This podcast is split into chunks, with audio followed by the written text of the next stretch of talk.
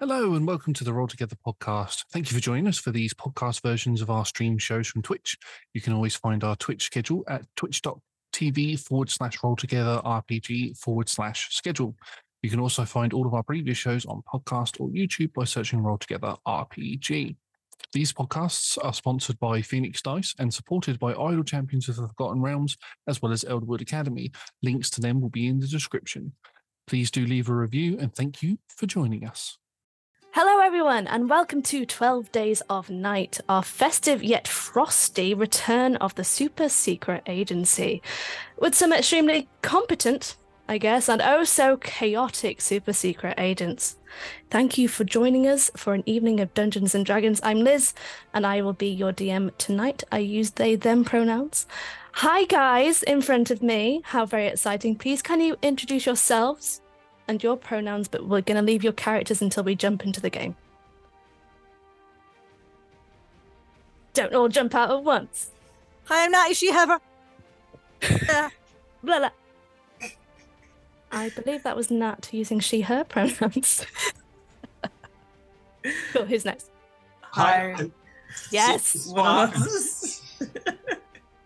Hi, I'm Lola and I use they them pronouns. I'm G and I use he him pronouns. And I'm Shaun. I also use he him pronouns. Thank you, everyone. Now, here is a word from our sponsors. The sleepy village of Steel Eye is one of several small isolated settlements which celebrate the 12 Days of Night festival. This is a special time where the sun shineth not in the sky for 12 days and only the moonlight glistens on the snow covered roofs. This is not usually a time of fear. This is normally the time when villagers come together, hanging lanterns from every doorway, preparing feasts, inviting neighbours to their tables, and celebrating the festive season. Each day there is a traditional parade, starting small with the presentation of the, the partridge in a pear tree and ending with the 12 drummers drumming in the market square, welcoming the sun back onto the horizon.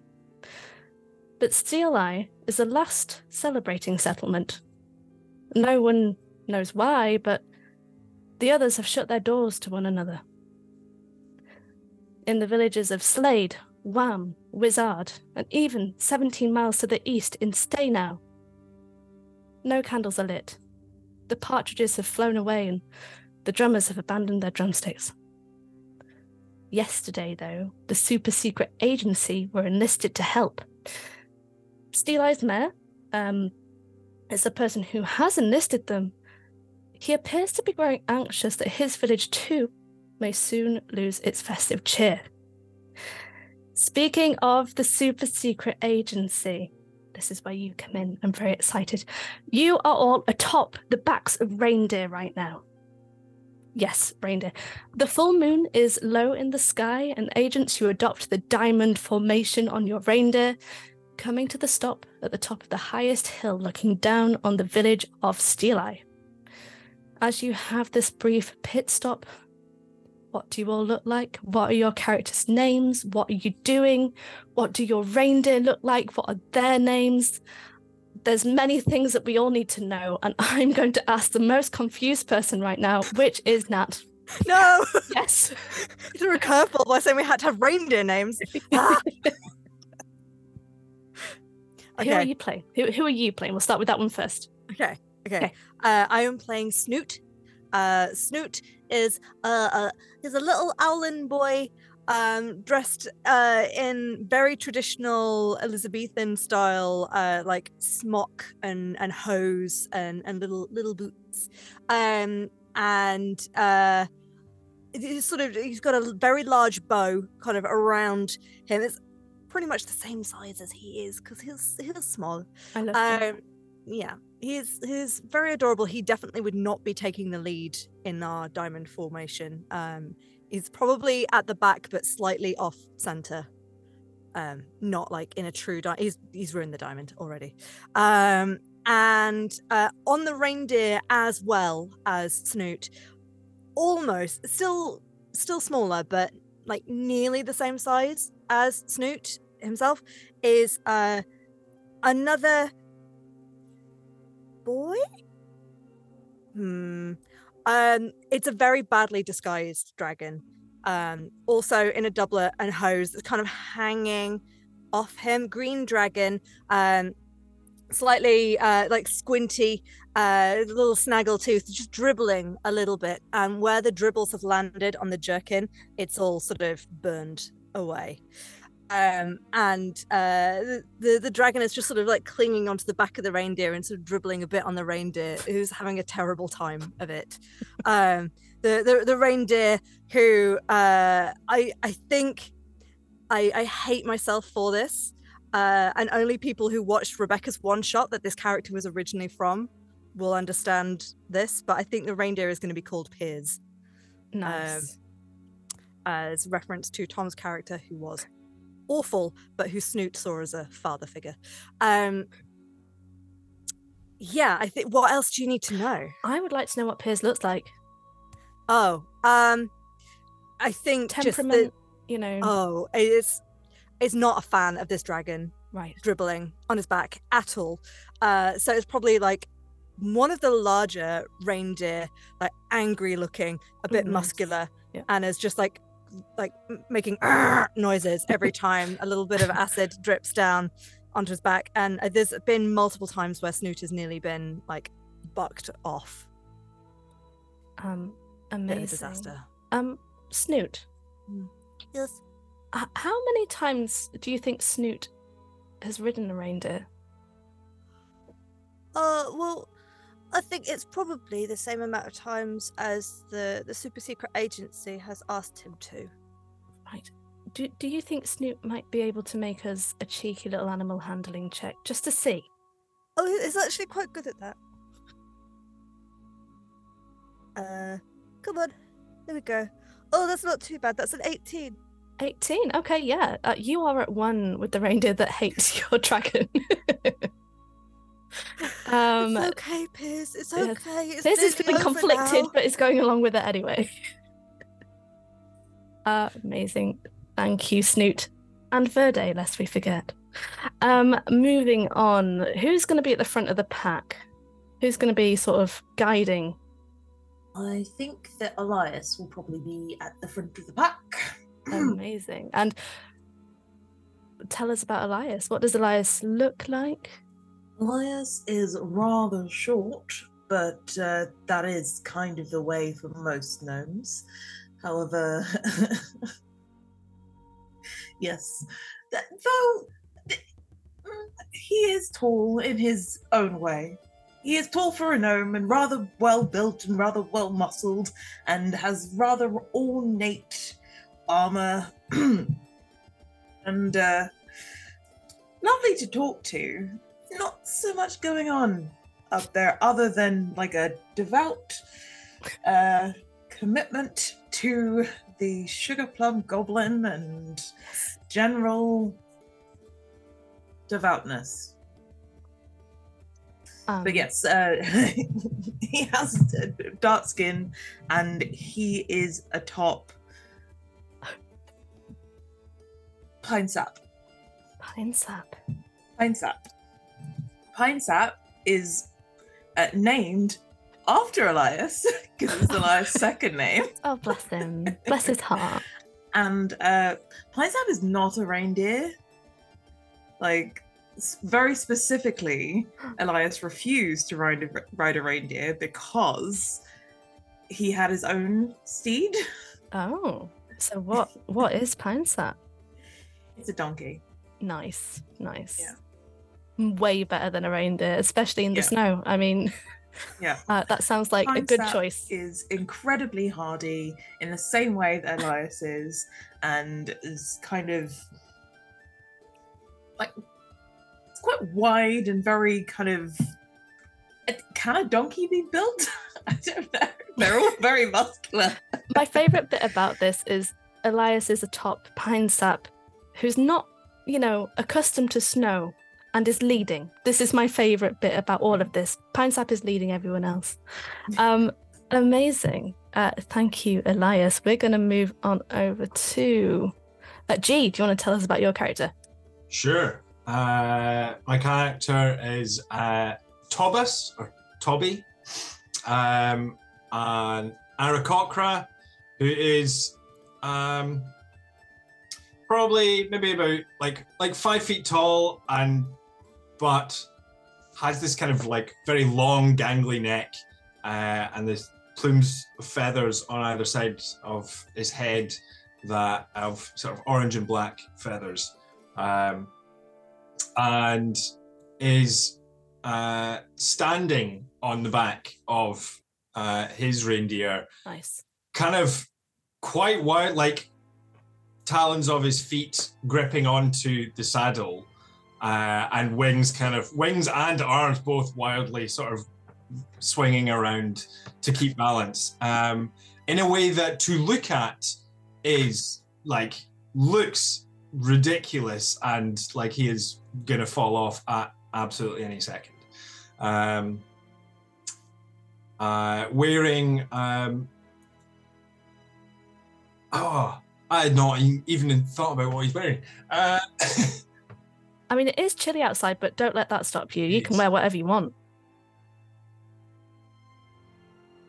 Uh, I think he's probably got like uh, like probably like a belt over his shoulder that has like some sort of like bag sacks and and things attached to it, uh, just as storage. Um, and he's got um, probably decent kind of thick trousers on that cover the majority of his uh, his his legs. But actually, the top of him is just uh, his uh, body and everything is just kind of quite thickly feathered. What what color are his feathers? Uh, mostly just kind of um, like he's got sort of white down or like light grey down the, the front and over his chest, uh, and the rest of it is quite dark. Amazing. And has Tobby, given that Tobby is sort of astride the saddle avec claws, Mm. has Tobby had a chance to maybe discuss this with your reindeer? Like, uh, has there been a discussion, or have you just done it and your reindeer's sort of taken aback by this? Oh, and what's your reindeer called? Uh, oh, uh, Zap. Zap. Zap. Um, which uh, Toby is named in Zap at least, because uh, he has a scar on his cheek that is a, a sort of a lightning bolt zap. Nice. um, sort of zigzag thing. Um, and yeah, I think maybe not discuss this specific thing, but there's been a bit of discussion, and it's Toby, being who he is, has gone for he thinks the coolest of the reindeers, the temperament of the most chilled out Mhm. one, that he can get away with doing this kind of nonsense. So I need to know how cool this looks, or otherwise. So let's just go for mm, So either um, what- performance or acrobatics. I, I was gonna say, right, in Toby's mind, it looks great. Mhm. and I would say my my acrobatic skill is is pretty decent. So that's Okay. but my performance is not. I don't think. well, you roll, and we will it's see. not terrible actually. He's a sorcerer, so his, his charisma's all right. Uh, so yeah, uh, hang on. Where's my dice gone? Here we go. Oh, that's a bad roll though. That's a seven. Seven. Okay, cool. So, Thomas, you are you're sold. the rest of you are very confused about what is happening right now. The feathers billowing in the wind, the the reindeer Zap, who is confused but going along with it. Toby's having a great time, but the rest of you perhaps are slightly confused. And in this confusion, Shaun, can you tell us how you're getting on? Uh, yeah, of course. So uh, I am playing Sovannatai, the Wakeful. Um, Sovannatai is a, a Kalashtar, um, a monk of the um, Astral Self variety. Um, Sovannatai is from a kind of very arid, very kind of desert-like um, country. So is um, typically would be wearing just kind of trousers and then probably nothing on top, showing off his wiry frame and um, multiple bruises from the many fights he gets into. Um, given that it is a bit chilly, uh, he has conceded and is wearing a vest top. Um, Very appropriate. Yes. Yeah. and um, he uh, he's almost completely bald except for a, uh single ponytail um, with uh, long white hair, a bit bit of kind of dark dark stubble on his chin, but otherwise, you know, well otherwise shaven, um, and is apparently the tallest person in this group, even though is only kind of average height, about five ten. Uh, Um, average height, Shaun. I, I, I'm sorry. As someone who's not average height, I'm I'm confused here. I mean, you know, I'm I'm going by my average, so Hmm, okay. Shaun's actually seven foot. Everyone, if you're wondering in, chi- in Twitch chat, Shaun is a giant. Continue, I, Shaun. I am I am not. Tom is the giant. True. Um, and as for my reindeer, um, yes. so being a Kalashtar, Sovannatai is used to kind of telepathically speaking with people and decided to try this technique with the reindeer who, um, not speaking common, did not answer. So has uh, named his reindeer Rude Dolph. Nice. Rude Dolph. Is it D O L F or D O L P H? Um, I And think does would, it have would a little dot dot over the O? possibly, but maybe only from kind of drips of ink. Like Sovannatai would just kind of write it out as as it sounds. Amazing. Uh, cool. Thank you, everyone. Now, you are all experts in some niche fields. Are they related to this peculiar, mi- particular mission? I don't know. Probably, maybe. We will see. But you, as a group, you have been told the following. You've been told that the mayor received a garbled missive from the neighbouring village of Staynow. The missive read, They see you when you're sleeping, they know when you're awake. Don't care if you've been bad or good, but make sure you've got a stake. Um, you've been told the villagers in the town below have reported sightings of small feral creatures trying to get down people's chimneys. You also know that the mayor is expecting you in the town hall shortly. The sky above you is a night sky, but the moon uh, it's actually only 10 a.m. or so. You're gonna be meeting the mayor in about 10 minutes, I reckon. Um, but as you are sort of looking down at the town, you each hear individually, but at the same time, uh, the voice of your leader, known as Y, the letter, singular letter Y. Um, hello, agents. A very merry Winterfest to one and all. We've not provided you with any items for this mission because, well, we believe you're just all too damn good. Now, you are all contractually obliged to rid this village of whatever afflicts it, but don't forget to have fun. Grab your baubles, agents, and let's get going. This message will not self destruct. Thank you. And as the message ends, and as you make your way to the town hall to see the mayor, what's going on as a group? Is there anything you would like to talk about? Or look out for, or, Did anyone pack any steaks? I always have steaks. I always have all manner of implements ready for any eventuality. Is Well, well done, or, or well done, or medium. Well, I don't know. I'm not really one to have my meat well done. Right. Well, if that's lunch sorted, then uh, what are we here for? I didn't really. I sort of forgot to read the, the, the, the message before I got on the reindeer. I was a bit. I was a bit distracted, you know. That's understandable, but uh, I actually don't know either. What- Uh, Did anyone read the message? Sovannatai? Sovannatai very rarely speaks, so is just going to kind of point. Does that mean you read it, or or the Elias read it? I looked at it. Definitely. I spent some time looking at it. Um, I also spent some time looking at it, but I thought it was perhaps a bit. I, I don't know uh, Y seemed to be fine taking me on board for this project, but they did not ask if I could read, so I thought it was a bad time to mention it. But maybe now is a good time. right, right. Well, well, well. Um, I, I, Y said something about s- Steel, I stay now. Don't go. I, I, I Well, Steel is where we are. I know that much. You have Yeah. just passed a sign that says Steel Eye. Welcome to Steel Eye. Yeah, but Now how many of us can read? How many? yeah, exactly. Does it have a population on the sign for Steel Eye? Uh, it, it does. It's it's meager at best. I'm gonna say, you know, D and D village style, sixty. Okay. You know what? You know what? We shall go to the biggest building because that's probably where the most important person is, and they will tell us what they need. Would uh, because Elias, you are leading, aren't you, on top of Pine Sap? Would you mind awfully making for me some kind of check? Survival, I think, may be the best. Your face tells me everything, Lola. Um, survival, please, if you wouldn't mind awfully. Can I give advantage by flying up to have a look? You can, yes. Okay.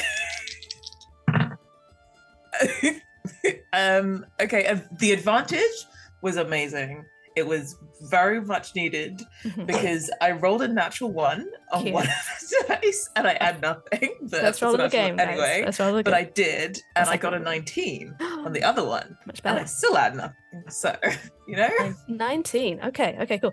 Um, Go that way, I think. What's Yeah. that? We're there. certainly with the help of Toby, uh, you are able to direct everyone to a building. Now, on this building, for those of you who can read, which we're still unsure at this time what that number is out of four, but um, certainly one, um, you would be able to see the words Town Hall written above the lintel. Can I ask what everyone's passive perception is? Mm, 15. Is that 11 for you, G? um, Sixteen, Okay. and Verdes is twelve. Verde's having a great time, dribbling profusely. Um, I'm so excited. Um, Snoot and Sovannatai, on the other hand, you certainly get the impression that you're being watched. Um, and I would say with the 16, you notice, you can't help but notice how silent and still it is. There are no lights lit apart from the ones at the town hall but something certainly seems very still, possibly sinister, or maybe calm. It, it's hard to say at this point in time. What was it that that Y said they see you when you're sleeping, they know when you're awake? Maybe it's just them and they're like, Oh, there they are, they're awake. very possible. Wait, sorry, who? The people that are watching us. There are people watching us? Yes. I don't I can't I I just get that feeling, you know, sometimes it happens. Can I make a perception check? Go for it. Nope, wrong dice. While uh, while Snoot has been talking. Oh, talking. natural as- 20. Natural 20. Nice. Nice. Shaun, I'll come to you in a second. Yeah. That, 20 nat- number. that natural 20, you can certainly identify who is watching you.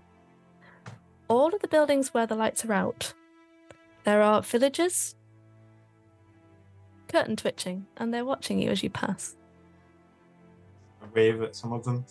Um, one of them is like a, a very small child who's kind of wide-eyed, looking at these big reindeer coming in with the little people and the big person on, and their parent kind of like, kind of rushes them away from the window very quickly. You hear sort of hushed voices telling them to stay away from the windows. Everyone else is looking up. Stay away from the windows. Um, fortunately, next to the town hall, you do see some stables, which may come in handy considering your current steeds that you have do what you will with that information. As don't let me play your game. I don't. I, yeah, I don't think Toby has enough sort of wherewithal to be like, yeah, I should put this animal in a stable. Um, Do you just hop off? yeah, Cool.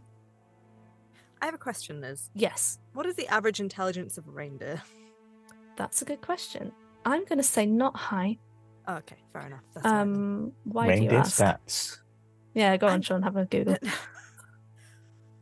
I feel like as part of Snoot's attempts to uh, to work with Piers and try and get where we're going without being chucked off a cliff, Yes. um, I, I I would have at some point uh, cast speak with animals. Yes, using up one of my spell slots before we've even done anything. Sure, um, would have cast speak with animals and would have been like having a chat as well and asking like, Well, what?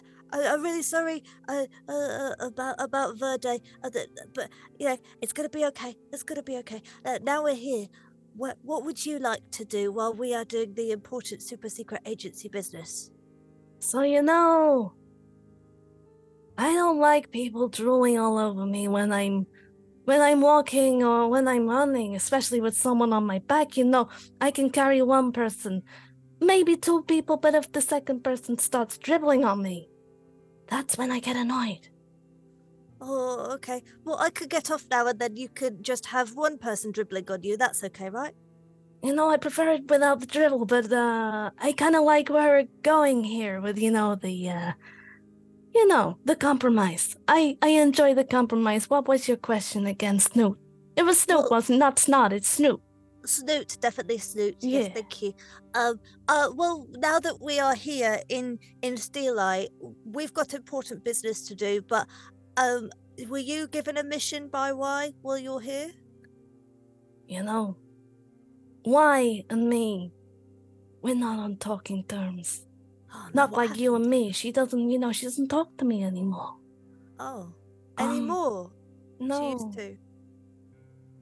I used to be hers, you know. Oh, what what happened?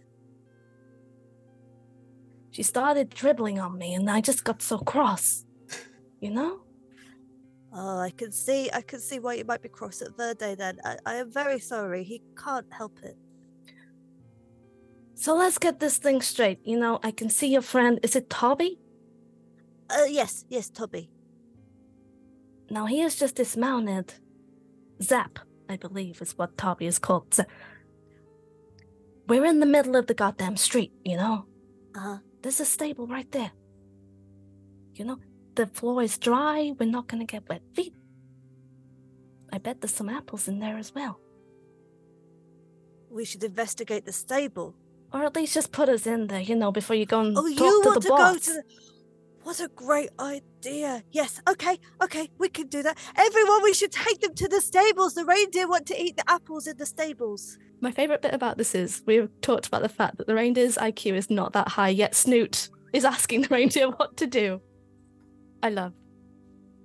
I mean, D and D Beyond, you know, plug there says um, the, the their intelligence is only two.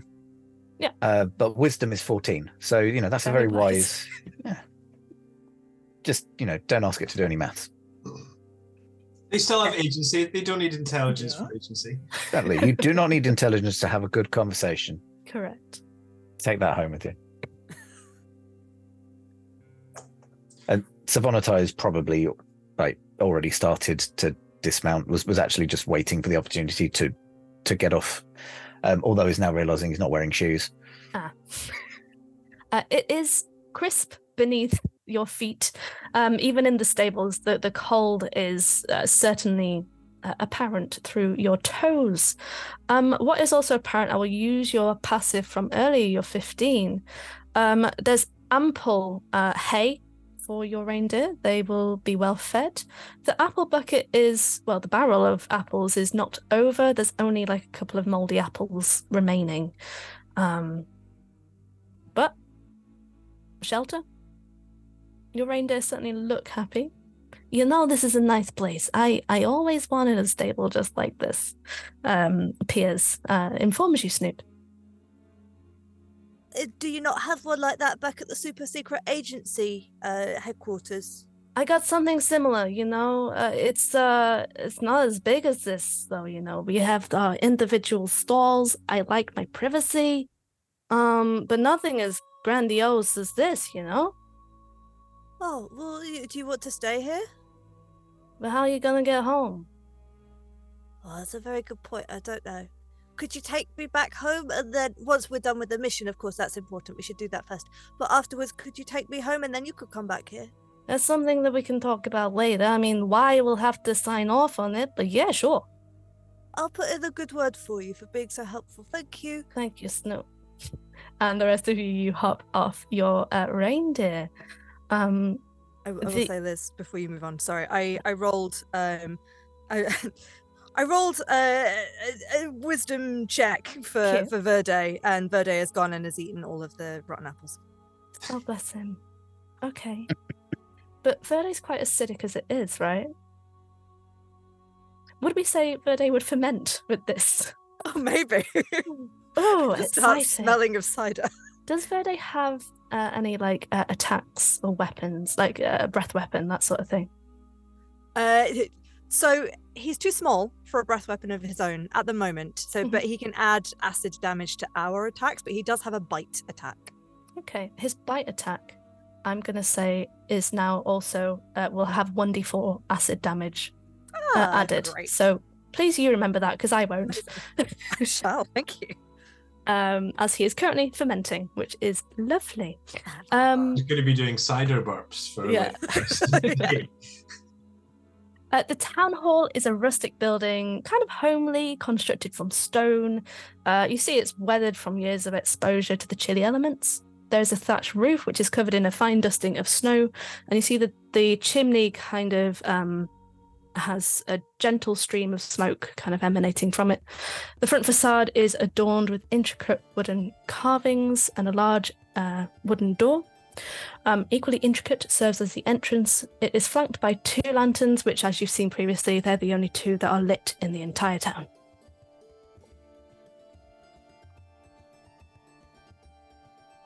Sovannatai will just kind of point, look around, Aye, and then walk like off. it. And we'll follow on. Got you. Cool. You go into the town hall. Amazing. Standing at an impressive height, even for a firbolg, is you assume to be the mayor. He's the only person there right now, so you've been told to come in. Uh, this is the person within. He has a broad, stocky build, has moss green skin, complemented by like this crown of wild, tangled vines that frames his his head his eyes sparkle. Um, he looks enthusiastic and kind of smiley. He's got this sort of kind of really eager smile on his face, especially as you come in. The insightful among you, is anyone particularly insightful? 18, Sovannatai? Okay. passive. if anyone's 15 or higher uh, of insight, you would get the impression that beneath the surface of this smiling facade, perhaps is a bag of nerves and trepidation, but he's trying to not show that. Um, this mayor, I will tell you his name. He's Mayor Bramblethorn. He's wearing a robe. Um, it has patches of various fabrics on it. Um, his belt is laden with trinkets and charms. He wears an eccentric hat, uh, has woven straw and kind of decorated haphazardly with flowers. You come in. Oh, hello. You must be from the super secret agency. Aye. Nice hat there.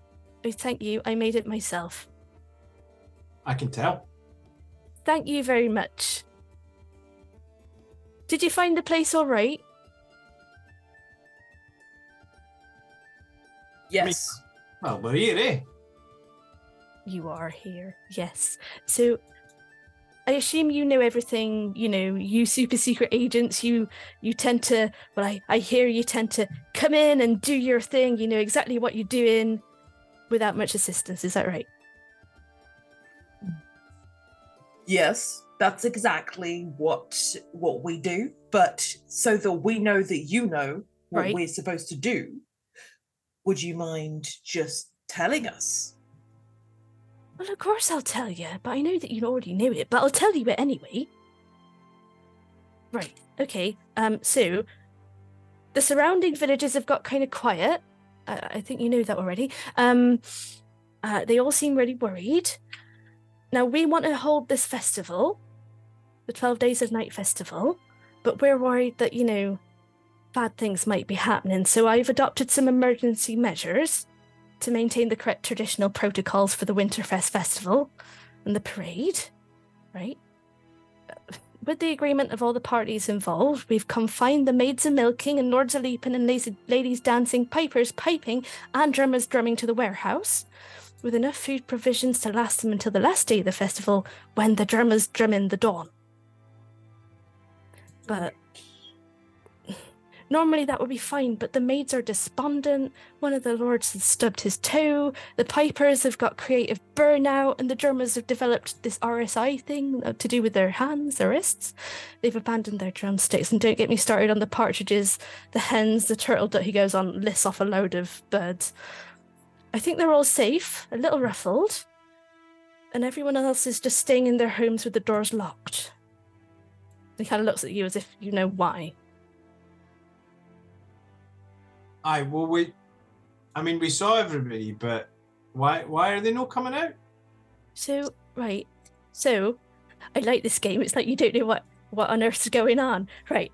Um Pretend there's like an audience watching us, and because they haven't had the conversation or had the mission like we Right. did, they need you to explain it. you see I get awful nervous around an audience. Oh, sorry. Do you think you can maybe give me some courage or something just to, you know, G me up? You've You got this. imagine him naked then. Then Oh, you right. aye, the audience. Right. he gets a very concentrated look on his face. You don't know who this man is picturing, but someone is being pictured.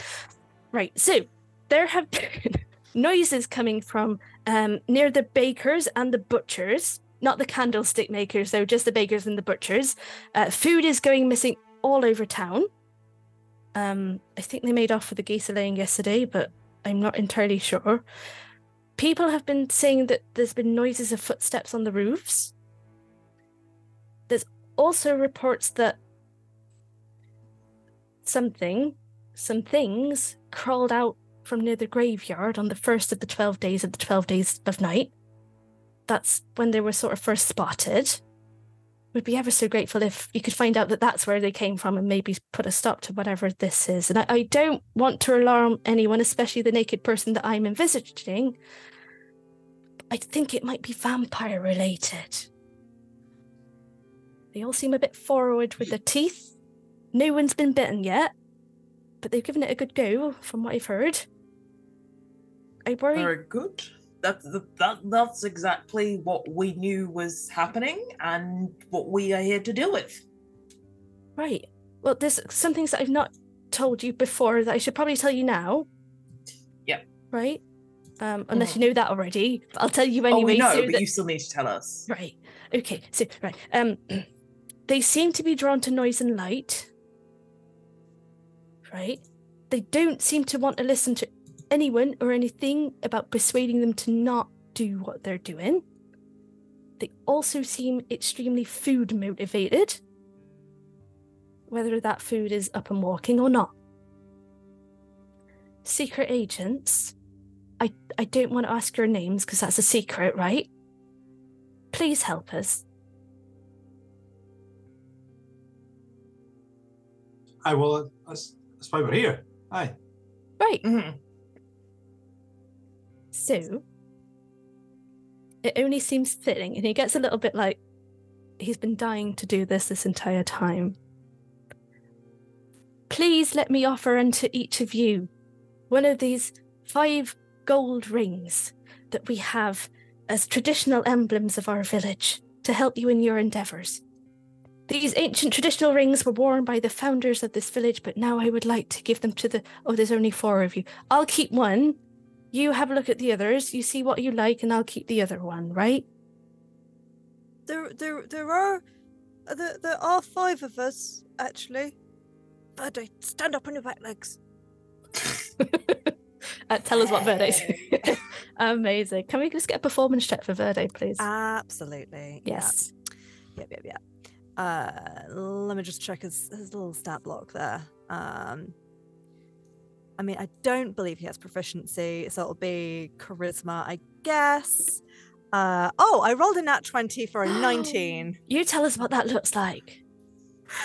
But I I that 19 that it dropped to. yeah, yeah. Um, so uh, I think at this point, Verde is used to the fact that not everyone is okay with a dragon just kind of wandering around. Um, he's not bright, but he's that's been drilled into him. So we've we've practiced, we've practiced and practiced at pretending to be humanoid, and uh, so Snoot has a little like wing flick of feathers signal that Verde is well trained to just stand up on the hind legs. um, and uh, there's like a yeah, he's got like a little flat cap hat that just sort of slides down to cover the face just slightly, so Nice. it looks more boy maybe Yeah. than uh, you, you can't see the full dragon effect. So Verde's limbs should not be able to kind of go into those positions, but he's practiced it so much that he's a pro right now. Uh, completely sold. So five golden rings are being offered unto you. Um, I will tell you their names and then we will dish them out. We have the ring of returned gifts. Um, I'll tell you what they do. I'll tell you what they do. Why not? Why not? The ring of returned gifts. When hit with an attack as a reaction, you may force half the damage you take back onto the inflicting creature. The Ring of Tidings of Comfort and Armor. As a reaction, you can add plus 5 to your AC until the start of your next turn. The Ring of Surprise Presence. Immediately after you take a ranged or melee weapon attack on your turn, you can make an additional ranged or melee weapon attack as a bonus action. The Ring of the Ghost of the Winterfest Future. As a bonus action, you conjure a spirit within a 60 foot radius. You and your allies in the radius gain temporary HP equal to 5 plus your level. Once temporary HP has been granted, the spirit fades. The Ring of I Wish It Could Be Winterfest Every Day. As an action, roll a d10. The number roll dictates the spell cast from the ring. Uh, if you get a roll of 1 to 2, you get Fireball. A roll of 3 to 4, Lightning Bolt. 5 to 6, Guiding Bolt. 7 to 8, Tidal Wave. 9 to 10, Major Image. Mayor Bramblethorn um, steps to one side, and behind him, you see on a desk there are five uh, ring boxes. Each of them open. Um, these rings already explained to you. Um, which ones are you going to go for? I shall take the ring of surprise presents because. Yes. That's a better reason than I've ever heard in my life. And he passes it across to you. Do you have a very surprising presence, Elias? I certainly have a presence. And puffs himself right up. Amazing. Do you want to do a performance check for me to see how see, see how puffed we get? that, that armor is very gleaming, so we'll see. We'll see how much it gleams. That is uh 21, so Elias Right. is puffed. very puffed, very puffed, very gleaming. I think the uh, light from those two lights or whatever just kind of gleam off the, I don't know, slightly blinding. It's like, The mayor is blind right now from the effect of your armor. Right, okay, so feel free to grab your other rings and stuff. I'll just try and see. Um, right. Uh, Uh, what's everyone else going for? Go, G. Tobby will step forward and does a kind of like over dramatic wavy hand thing over them and then just grabs and manages to get the one we discussed. Uh, which one? Which one are you going for? Uh, so it grabs and picks up the uh, wish it could be Winterfest everyday ring. Some ample spells for your perusal. Nice, amazing. Uh, Sovannatai. Um, Sovannatai's been kind of looking at them, and and after realizing none of them are a ring of warmth, um, will just kind of al- almost similar to, to Tobby, just kind of it it dip that one, um, Nice. and uh, picks up the uh, the ring of return gift. Unless anyone's got any objections, slaps his hand away. Um, yeah. Uh, amazing. And now, can you tell us what happens with Snoot and Verde in these rings?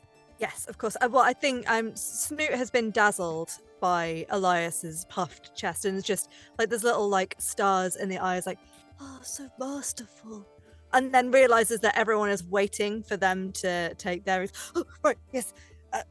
Let us, Verde, take our gifts. and just sort of guides Verde over to the table and will he will take for himself tidings of comfort and armor.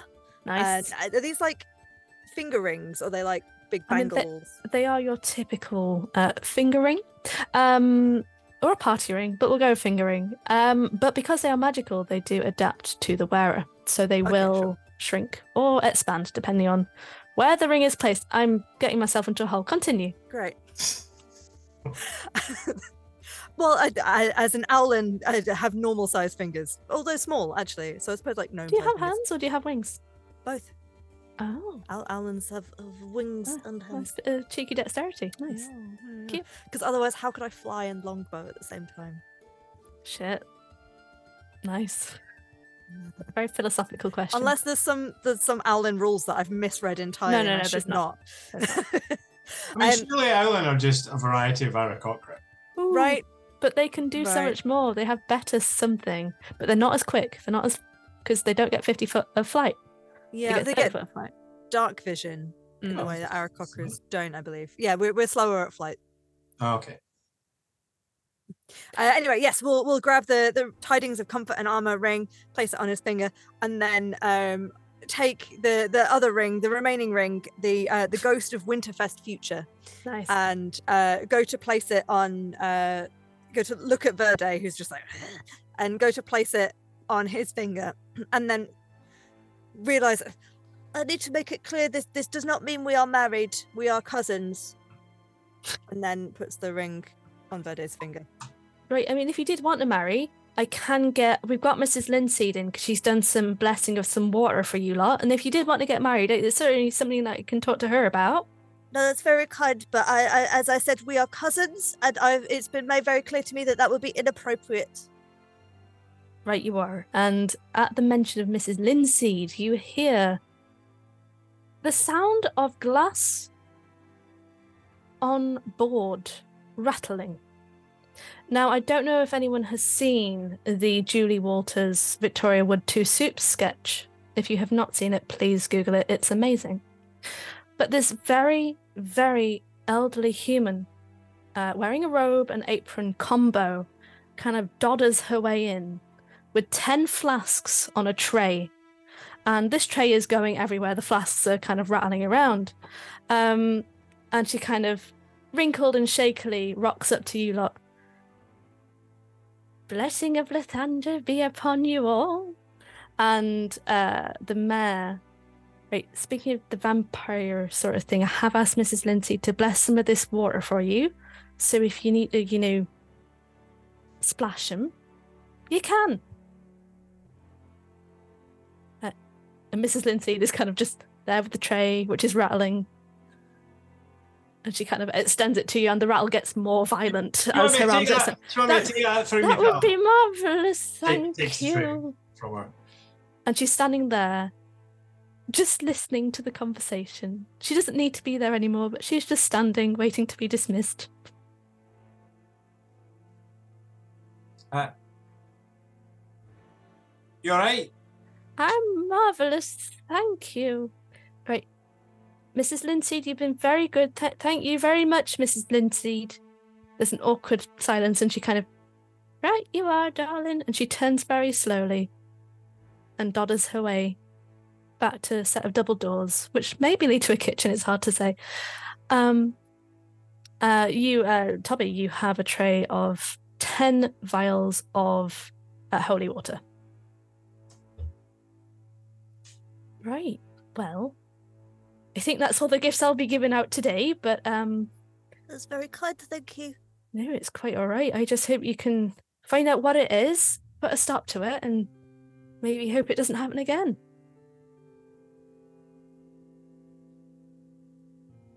Elias, I think you are on mute. Yep. That is our job. So that is what we will do. Right. Well, best of luck to you. Um, I mentioned the uh, butchers and the bakers and not the candlestick makers because they're fine. Um, but the butchers is right next to the bakers, which is right next to, to us. You would have seen it right next to the stables on your way in. And the graveyard is sort of just behind that. So, I mean, it's sort of easy going.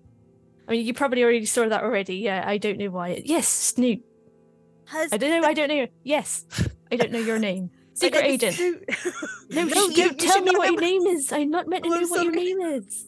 Okay, I'm sorry. I uh, forget I said anything. Um, the the candlestick makers. You said that they are fine. Have they done anything different to everyone else? Why are they fine? So I don't think that the candlestick makers have got any produce in their shop, which is probably why these little things just don't want to go there. I vampires don't eat candles so much. Not that I know of. I mean, we have tried to fend them off with various objects. Uh, candles were not one of them, though, so we could maybe try that out. But, um, no, not the candle the stick shop. No. Various objects such as what? Well, he rattles off a list of things like picture frames, uh, stools, um, glassware, a, a lantern, unlit, um, some pythons, that sort of thing. If you think of the adventurer's equipment pack, basically, I think they found it in the lost and found and just threw everything from there. Now, I can't help but notice, I know that you lot are in a lot of danger a lot of the time. I can't help notice that the quiet one of you does not wear shoes. Now, we do have in the lost and found box an adequate selection of odd shoes should they wish to, you know, have shoes. Volatile just shrug and just kind of root through. Cool. Uh, do you want to roll a, a D100, please? I absolutely will.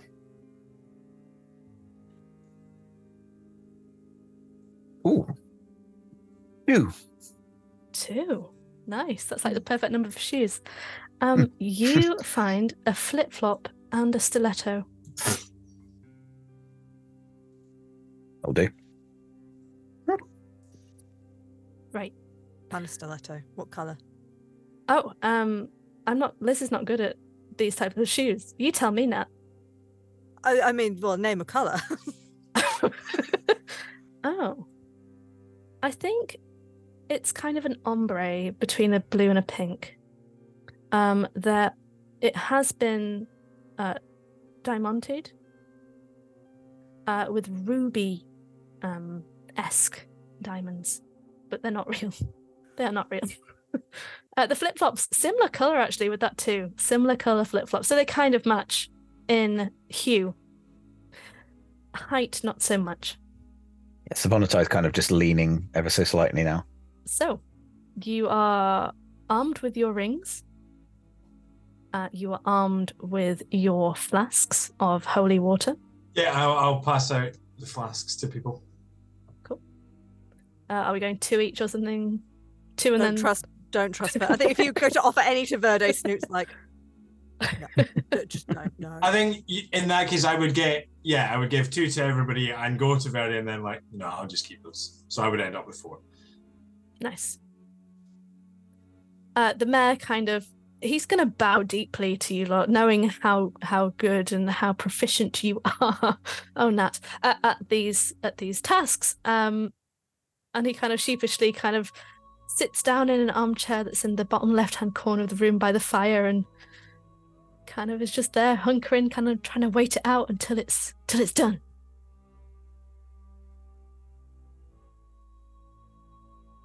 Right, so I mean the, the door is the way out is the way you came in. Um, if you just turn right round on the spot and keep on going, that will take you outside. Make a left. The bakery, the butchers, the candlestick makers. You don't need to go there. Right there. Right. Wonderful. Chief, see you later on. Right. The door kind of "Er," open. Uh, as you, I want to say in slow motion, walk out. But Sovannatai, what do you look like in slow motion walking out the door? Uh, very limpy, wearing Yes. a flip flop and a stiletto. Um, just like Nice. The music begins. um, what are you guys doing? How's it going, secret agents? At this time, how do you do? You feel confident about the mission ahead? Not at all. Right. Snoot, Snoot is absolutely deferring to Elias, who has I, I I know has done you know the bare minimum to establish themselves as a leader, but Snoot looks to Elias Oh to no, lead no, they they are hundred percent have tried to establish themselves as the leader. They just don't know what the hell they're doing, but they won't tell you that. No. Paladins for you. Yeah. Classic paladins. uh, you make your way down. the somewhat icy steps, but let's have a dex save just to see how that goes. Shaun at disadvantage, please, for Sovannatai. Joy. Uh, Tobby, if you're flying, uh, you tell me what happens. You don't have to fly. It's up to you. With disadvantage, that's a 13. Okay, that's better than the average score, which is ten. Okay, uh, Sovannatai quite as if it's as if you've worn these before. Uh, you make your way down the steps. All right. How about the rest of you? Uh, 26 for Snoot and uh, 8 for Verde. Oh gosh. Um. Yes. Uh, a mixture of feather and scale, the new book by J.R. Martin, um, tumbles down the steps and lands headfirst in the snow. Both of you. Uh, Elias.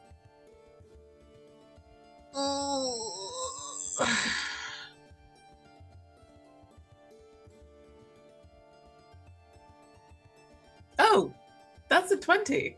I Oh, got I got my little. The problem is, is that my dice is really hard to see, and I'm I'm gonna just check on the other side. Yeah, it's a Yeah. twenty. It's it's a little dragon on the. Uh, Oh. Well, Yeah. perhaps uh, good for Elias. A little dragon kind of tumbles past the really icy bit that you were going to step on, so you step over that bit and do not fall face first in the snow. Tobby, how's it going? Are you are you flying down the stairs or did you? Uh... Dirty 20. Nice. Um, you were gonna step again on that icy step, but you decided to fly instead. Because why wouldn't you? Amazing. At Snoot and Verde, you um get back up. uh, your face is a perfect indent in the crisp white snow beneath your feet, and to your left, you cannot help but see that there is a bakery. The lights are off, and the door is ajar. There are How do you noises get in if the door is ajar? The noises there are noises coming from within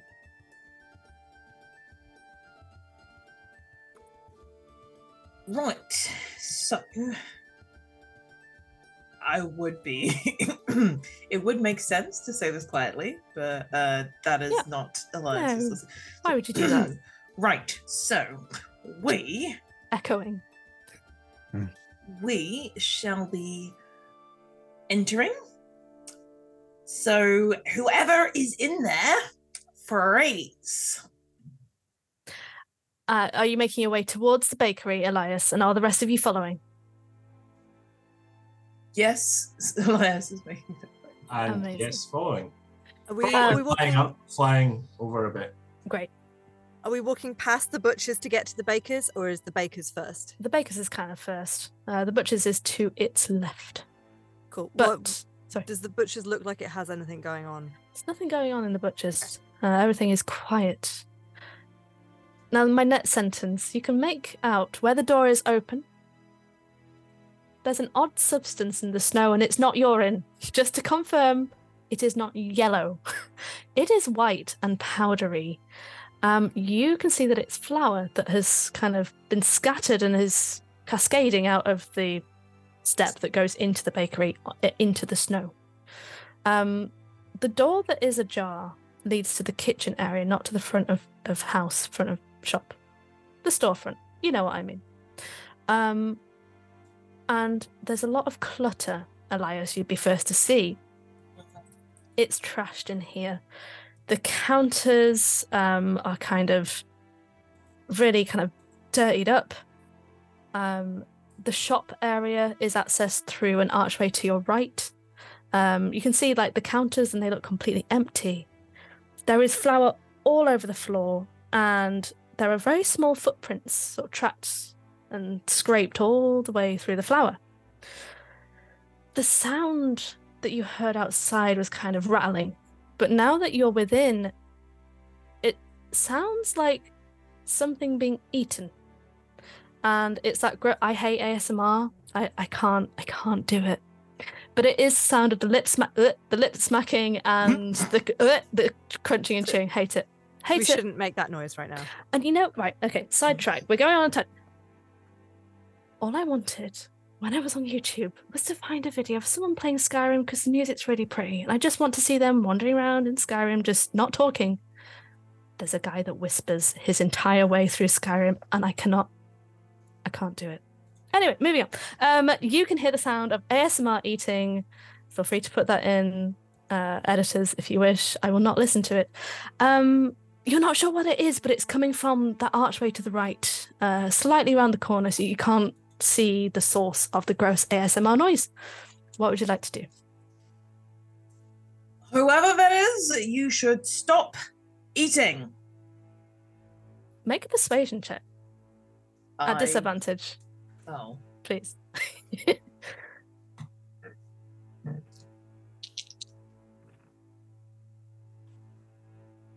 Well, I mean, both are pretty bad. I rolled a six, but I also rolled a two. hey, six is better than two. Is that so, plus your um, modifier? It is a eight altogether. Okay, that's a that's a a, a good ish. Um, you uh you do not stop the sound of chewing. You add to it. Uh, added to the sound of uh, smacking and chewing is. you know what Verde sounds like. It almost sounds like Verde, the snarl that Verde that kind of constantly makes right now. yeah, kind of that is added to the noise of chewing. Verde? But you're here. How could you be there? He kind of looks at you and does that head cock thing that dogs do. Huh? Uh, something very strange is going on here, Elias. Yeah, here, I don't think that worked. Well, they're incredibly rude and they're not listening, and therefore it is up to us to go and stop them. So Elias is going to clonk his way over. Cool. So you're going to make your way to the right hand side to where the, the noise is. Um, are you going through confidently? Are you trying to be stealthy? What's the vibe with Elias? There is no there is no attempt at stealth. I mean, even if there was, this glowing full plate armor is this this heavy armor is not it would not make it easy. So Elias does not attempt to go anywhere stealthily. It's very much boldly and so that everyone can see them. The rest of you watch as Elias makes their way forward. Do any of the rest of you follow, or you just Probably follows, but it's nothing. okay? And it's like, I- like keeping an eye out, but also being like, yeah, I'm not here. Just Okay. Is anyone else using, using the bravado as cover. Yes. Um, do anyone else want to stealth? If so, roll a stealth check. Yes, Nat, do you have a question, I or can- was that a yes? I am stealthing. I Give think a- I. So do you want to go ahead, Lola? I, I can give a performance check to give everyone else advantage. Go for it. Yes, let's go for a performance check, and then if everyone else wants to stealth advantage, go for it. We'll see. We'll resolve the performance first, though. That is a 15. Okay. Uh, yes, you're convinced, guys. Um, so please make a stealth check with advantage. Um, you know, you know that you're stealthy, right? That that's what counts. I was gonna ask as well. Yes. I think um could could Snoot have been distracted as Elias started storming off? Mm. Could Snoot be stealthy because actually he's been distracted by the footprints in the snow and the flower, Yeah, checking sure. out what they are. So he's actually like just crouched down, being very still, looking at them. I think Verde is snout down in the flower, getting it all up in there, um, sneezing. Verde, but- st- what have I told you about that Verde? Only on weekends. uh, yes, that's fine. Uh, what were the stealth checks? 26. Nice. Um, 16. Um, yeah, that was my first roll. Didn't need the advantage, but thank you very much anyway. Snoot and Verde? Uh, well, technically a, a 23 for stealth, but I, I was angling to turn it into an investigation check. Okay, yes. look at Let's the- let's investigate. Let's investigate. Okay. Elias, we will return to you imminently. I think my Uh, 16 is probably because of the, the heel. Yes. Uh, so an investigation that would be uh, there's only a 12 on the footprints. Okay. So, as Tobby has managed to completely conceal himself in a large iron pan, and Savannah Sovannatai has almost as if silence were upon him, but then the heel let him down, uh, hides on top of a counter. You see the footprints in the flour, the ones undisturbed by Verde. They are small, certainly. Uh, you'd say similar to your footprint size. Um, can you make a dex check for me? Sure. Um, rolling bad now. 11. Okay. You know what Verde's footprints look like. These are similar, but with longer claws. And walking like Verde does, but when Verde's pretending to be a human. Buddy, are you sure you aren't in there? Ah, this is very concerning. Elias! Elias, speaking of Elias, uh, Elias, you are stomping Mm-hmm. loudly Mm-hmm. round the corner. With bravado. Obviously. Yes. And you I want to no. I'm going to say there's a beaded curtain. There is a beaded curtain betwixt you and the front of house. yes, that is exactly what happens.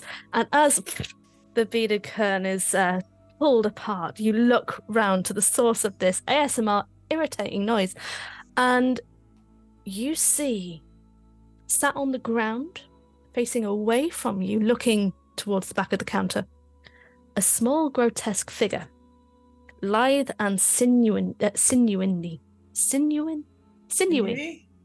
Jesus Christ. Um, this creature, shirtless despite the cold, but I mean, you've got Sovannatai in the group, you've got Tobby, maybe that means nothing, um, is covered in scales, but between the individual scales, you can see almost translucent skin, and they appear to be eating something. And What are they eating? They seem to be eating something, uh, and that's the source of the gross ASMR sounds that you keep hearing. They are literally so focused on what they are eating, even with the noise, they haven't turned around. Elias will grab their. I've got to check if it's a great axe or a warhammer. I think it's a war. No, it's a battle axe. Oh. Off their back and go, put that down. As you say that, and as you are so close to it, the head snaps round immediately, and you see this snarling, wild, feral kobold face. Uh, its eyes completely sort of almost glazed over with red veins, um, and very, very visible, especially as they hiss at you. Uh, you see these long needle-like fangs, elongated for a kobold, like they are long. It's eyeing you warily, defensive. It looks like it's trying to make its mind up about something. What they are eating appears to be a cold Winterfest pudding. It's still in its little tiny hand as it regards you with these bulging white eyes. And it raises the pudding to its mouth and begins to eat it, just not taking its eyes off you the entire time. There's a Do- large. Sorry, go for it. Do you speak? Do I do I get an, do I get any sense that the the kobold understands what I'm saying? Um, make an insight check for me, please. As you're doing that, uh, I will also tell you the other thing you see. There is a large satchel full of items next to the kobold, and its little back leg is kind of reaching for the strap just to keep that by it. That is a four. Okay, I that's a, that's a, that's a number, Lola. That's certainly a number. Yeah. Um, you don't, you don't know. Um, I'm just going to assume that it does, and I'm like, no. And will, uh, how close is the satchel uh, and it to me right now. So the kobold itself would be about seven foot away from you. The, the satchel would be five foot away from you. Okay, I'm gonna put the uh, bit of my. hmm. Can I? Even Hilt. do, I'm gonna do put the butt of my battle axe Mhm. on the the the handle of the satchel. Okay. As you do that, a low growl comes from this thing's throat. It does drop the pudding and it looks up at you, snarling. Um, Elias. Eli- Elias, there's something there's something here that, that looks like Verde but isn't. Oh, Yeah. Um, anyone who is within this scene, can you please roll initiative for me? Uh, I say that. Hold on. Don't do it just yet. I need to open up my screen. Okay. But I will be ominous in just a second, I promise. Can't wait. Please roll initiative for me.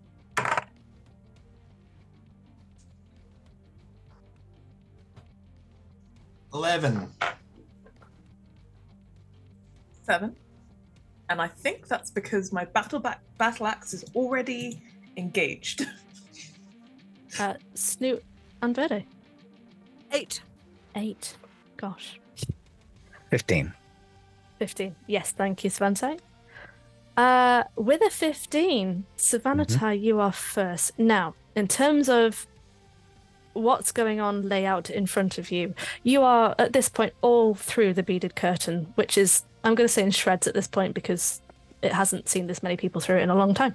Um, you are all able to fit behind the counter. I'm going to put you in a Marvel line. You've got about your choice, five to ten foot between you and the creature. Uh, Sovannatai, over to you.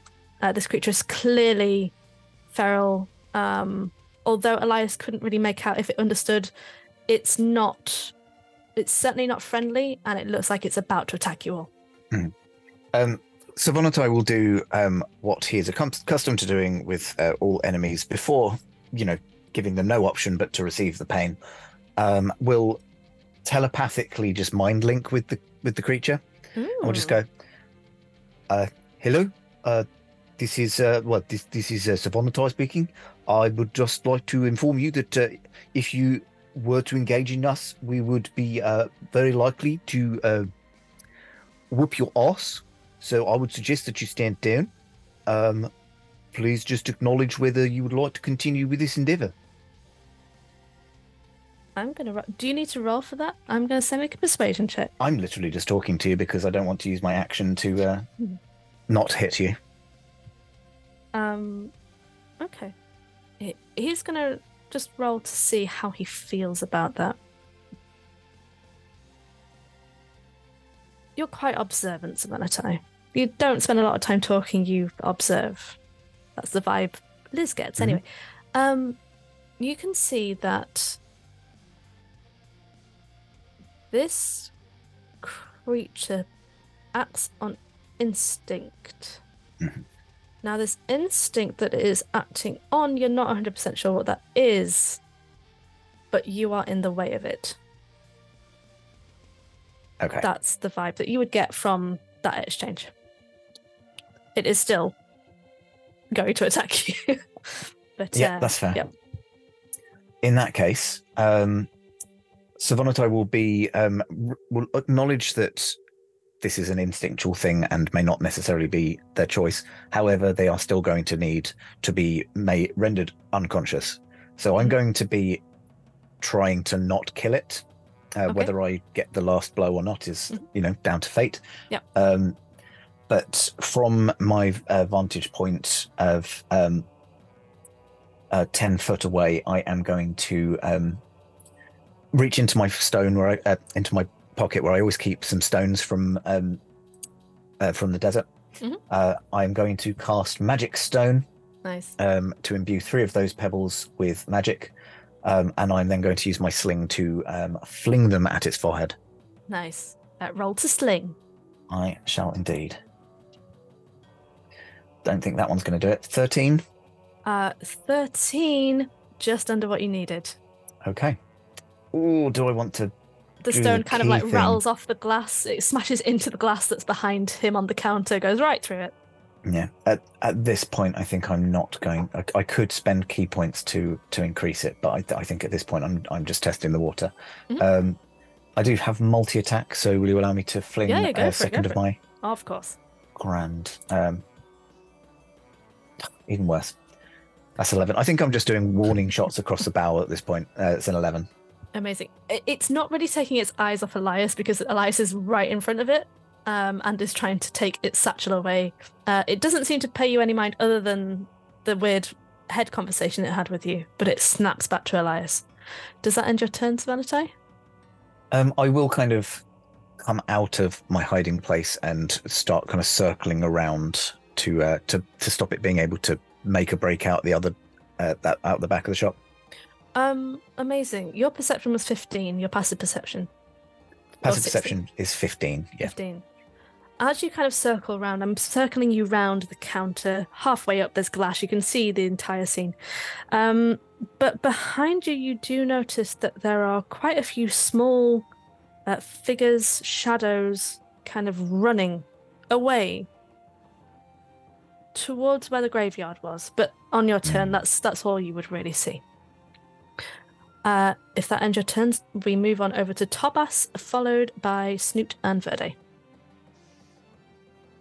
Cool. Um.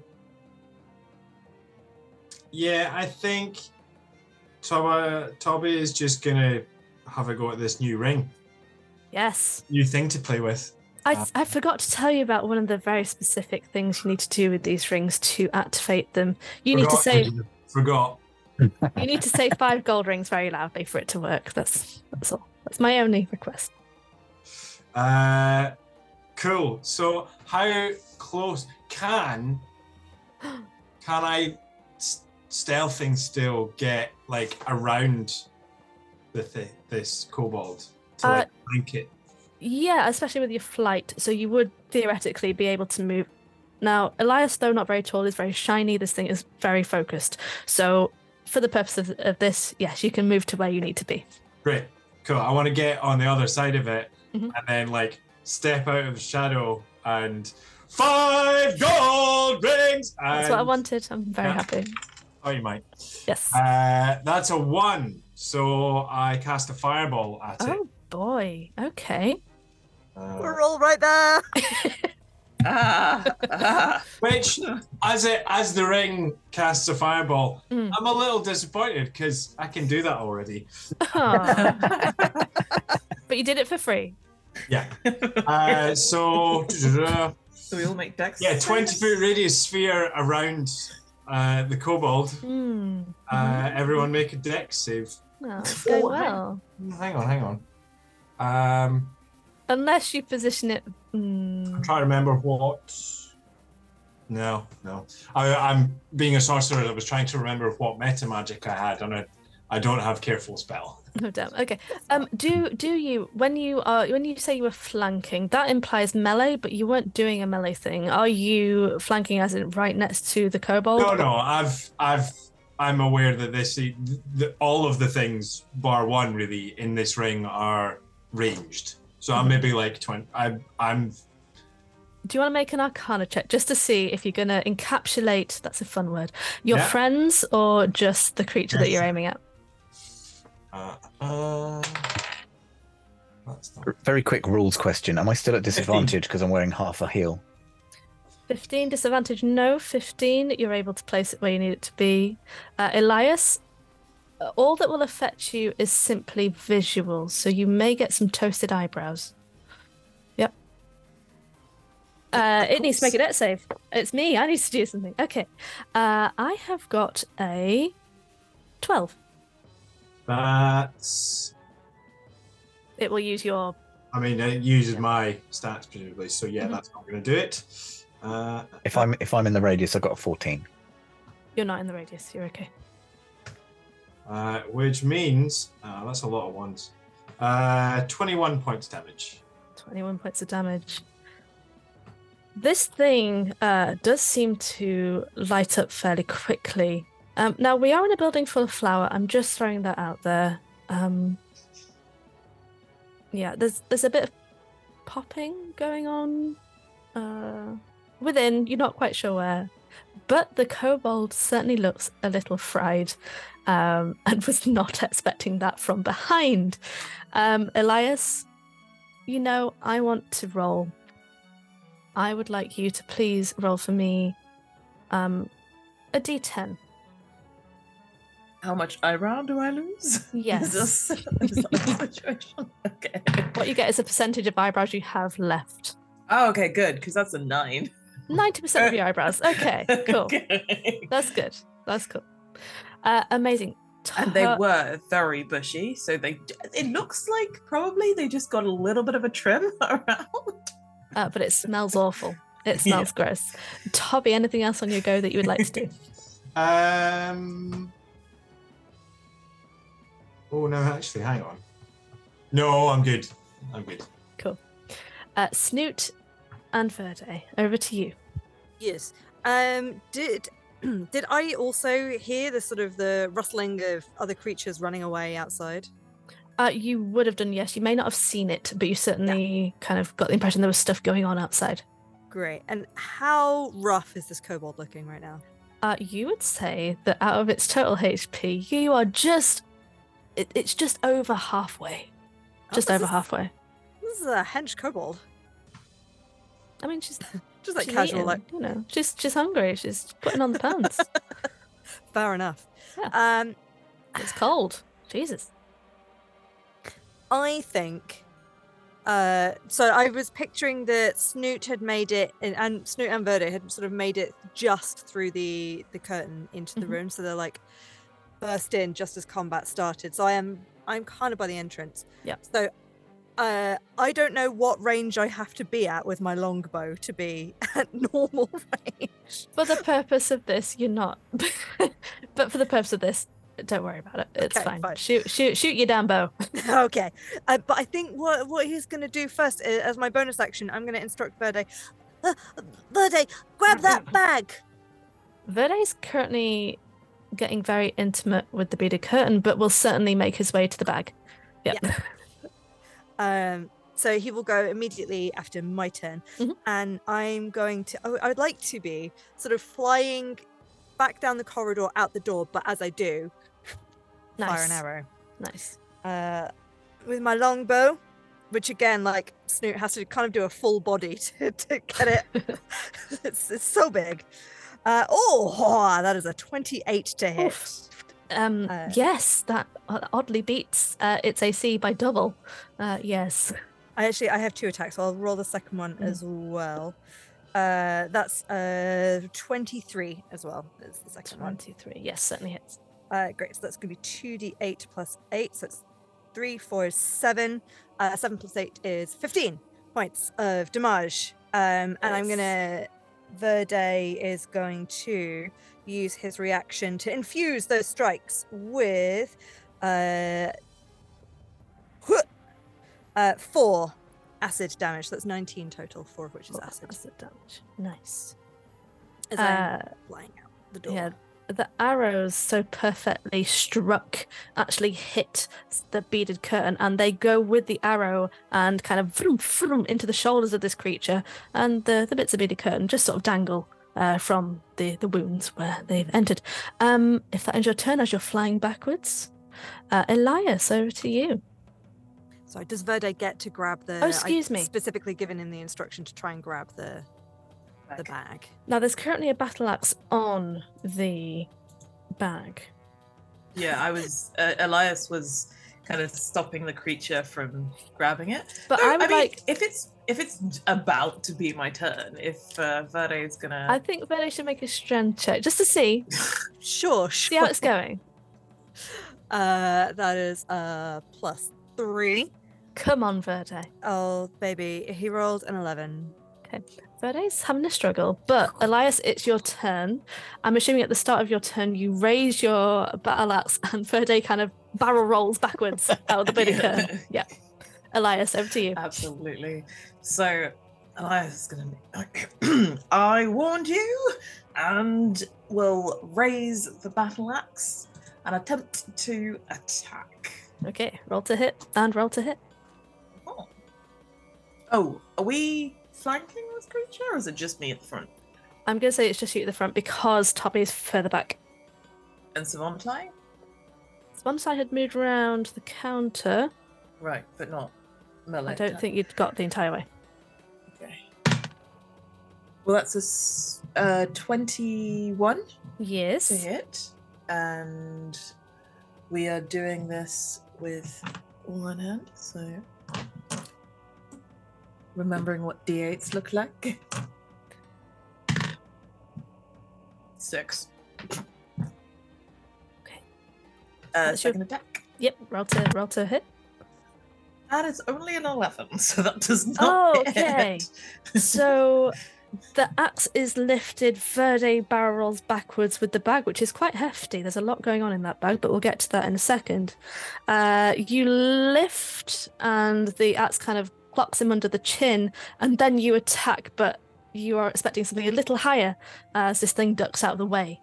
Um, Elias, anything else on your turn? I'm to generally used to being like um Eliza's generally used to creatures or enemies or people that they have to put to rights uh being much taller than them. Yes, So- exactly. Um, uh, no, okay. not at this point. at the end of your turn, you see this this little kobold vampire little cutie.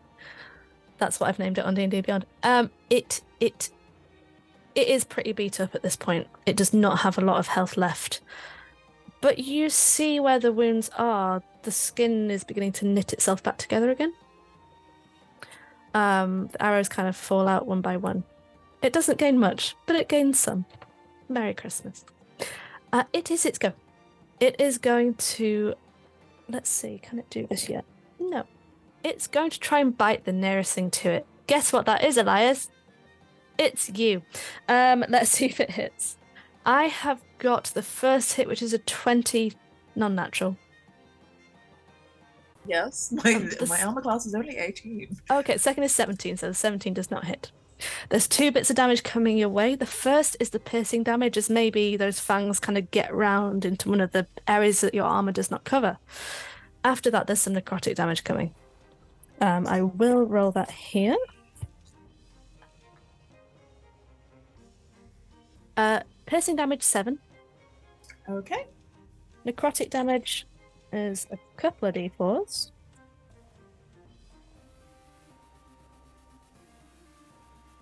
Uh, eight points of necrotic damage. As you take this necrotic damage, Elias, you actually feel your life force draining with it. Your um, total HP maximum is reduced by the amount just dealt to you Wait, by by By um, eight. Fifteen. Okay. by eight. That's nec- ugh, the necrotic part. Um, Okay. so whatever your HP is, it's now less than that. Uh, Does that take you down to zero? I'm assuming you have more No. than good. Uh, no reason why I asked. That ends its turn. It is looking for the bag. It wants to kind of rush past you, Elias, but it it can't. There's not enough space for it to do it. Sovannatai, your turn.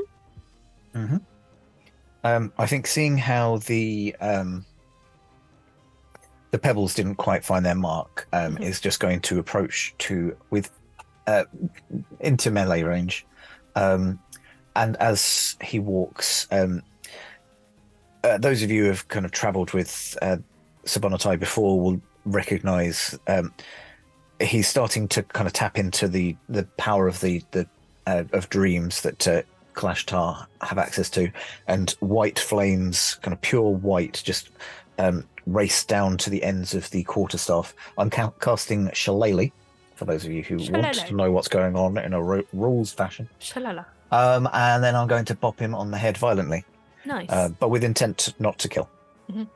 Roll to bop. Um. It's like the game Bop It, but with a kobold. That was such a good game. I was so good at that game. Uh, that's a 19. 19 definitely hits. Roll your Bop It damage. Uh, ooh, max 13. Uh, tell us how you bop it. Um, it is literally just kind of Um, he does a couple of kind of tests, you know. Uh, I'm going to call them whittles because I can't think how, like the spin spins the staff, and then just as it kind of comes back round, the, like the third time, brings it down on top of uh, her head. I think you said Her head, yes. her head off. Uh, the kobold um, kind of gets knocked out, slumps to the ground. Um, you are now out of combat. And Sovannatai will just kind of almost goes to take the a, another attack, realizes that the fight's over, and then just kind of lean on the staff. Now, you did Oh, notice, nice.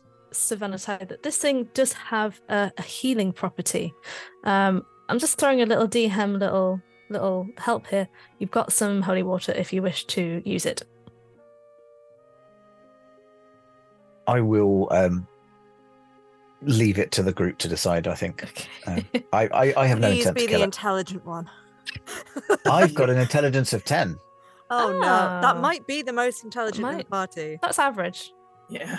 Uh, yeah. Mine is a seven, so. What's Tobby's? 14. Okay. Uh, Tobby's the most intelligent. no pressure, G. Uh, yeah, he'll. Yeah, Tobby will take out one of the flasks. Here, do you think? Do you think we should have used some of this? I'm gonna try a thing. Hang on, and we'll pour some of it. Then Cool. take a swig. There's a there's a slight sizzle. Uh, as you take a swig, you get the impression that these have been kind of um, not tainted. They've been infused with lavender. It's a very odd taste sensation. Uh, but the the kobold's wounds are not healing now. It is drenched in this running water. What are you guys doing? Newt flew out the out the building is to follow things. Interesting. I guess I would have done that as well. I just didn't get the chance to. I was sorry. I've got the extra water and that, so Right. Yes. Yes. Very good. Um. Sorry. Uh, wh- what were you saying? is that it? Is that the job? We done? Oh no, not you. Oh, The Sovannatai will kind of point at himself. Snoot. Snoot. Newt's not there. Oh Snoot, right. Snoot flew out. Verde is having a chew on the bag though. Oh Yes. okay. Uh, for Verde's sake, Verde looks in the bag and it's full of baked goods. Oh, i- he is working his way through them. Yes. Um, Sovannatai will kind of um, point at Verde, point at the door, and then make a kind of wing motion with his hands, trying to indicate that Snoot has left. Um, Liz, you said that I noticed the, uh, Yes. the the things as well. Were they more kobolds? Uh, they appeared to be more kobolds, yes, moving through the shadows very quickly towards the graveyard. Um, in that case, uh, Sovannatai will kind of open his mouth and inhale, which is the hallmark of him about to say some of his very few words, except in someone's head. And we'll just go, uh, Tobby, it's uh, kobolds outside. all right. I was going to have a look then, eh? I will go out and if I go out and see Snoot, if I can still. Yep. Yeah, we'll fly up to join him. Uh, you you both actually do see all the footprints in the snow that are leading towards the graveyard. Um, I say the graveyard. There's there's a a very sort of old crumbling well just outside the graveyard entrance, and the tracks seem to go all the way there and then just stop. But I think with that we might take our break. Uh, we'll see you soon. And we are back. Um, so last we were here, I believe that our super secret agents were heading towards the graveyard. Now, I don't know how in tune you are with each other. Uh, I don't know how long you've been working as a team. Um, uh, this may be your first venture out together, but I like to think that you may be able to notice that Eli- uh, Elias's demeanor is perhaps not as Healthy? Healthy, yeah. I was going like vitality, but I couldn't think of like the word that would describe that. Healthy, as normal. Elias, you feel also like you feel like you got the flu. I guess you know you feel like something's not right. Like there's an illness coming in, sort of thing. right. Um. Best be following Snoot. well, uh, when I see everyone else, well, when Tobby has come out, oh, is, is everyone finished? Is the is the kobold, is the kobold dead? Uh, aye, aye. It's uh, it's no bother anymore. Don't worry. Okay. Uh, I will kind of look down at the others coming out. Oh, Elias, you are not well. Uh, allow me to help you. Uh, and Oh, goes uh, goes to cast a spell, and then suddenly realizes, sees the ring on his hand, and goes, "Verde, Verde, Verde." Uh, Uh, Verde was um, enjoying the fruits of the kobold's labor. He's not eating the kobold, is he? No, no, okay, no. that has Oh, been yeah. a problem before. I mean, it- don't. Uh, Verde. Well, well, yeah, Yeah. Uh, do the thing. Do the thing with the ring. begins to try and eat the ring. Then you've got to say, "I've got rings." You just accidentally cast shield on yourself.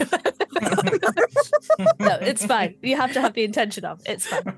Um, we'll say it works somehow through this this link that you and Verde have. Sure, Christmas spirit is strong amongst all of us. Well, I, I I was going to say, Liz, if Verde uh, initially looks at Snoot like that, will uh, Snoot will go, Oh, fine. I'll talk in the secret language that we're not supposed to speak to each other in in front of other people. But I think you need to know that you need to say, and then I'm going to switch to Draconic. Mhm. five gold rings.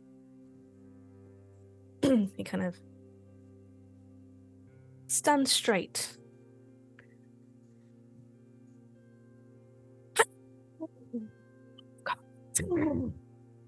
And uh, what is cast from the spell now?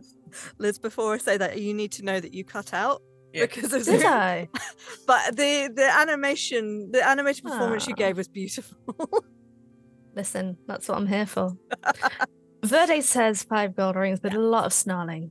Um, and that what, what happens? Uh, so he has the Ghost of Winter Fest Future ring. So he casts. Uh, so a healing spirit appears.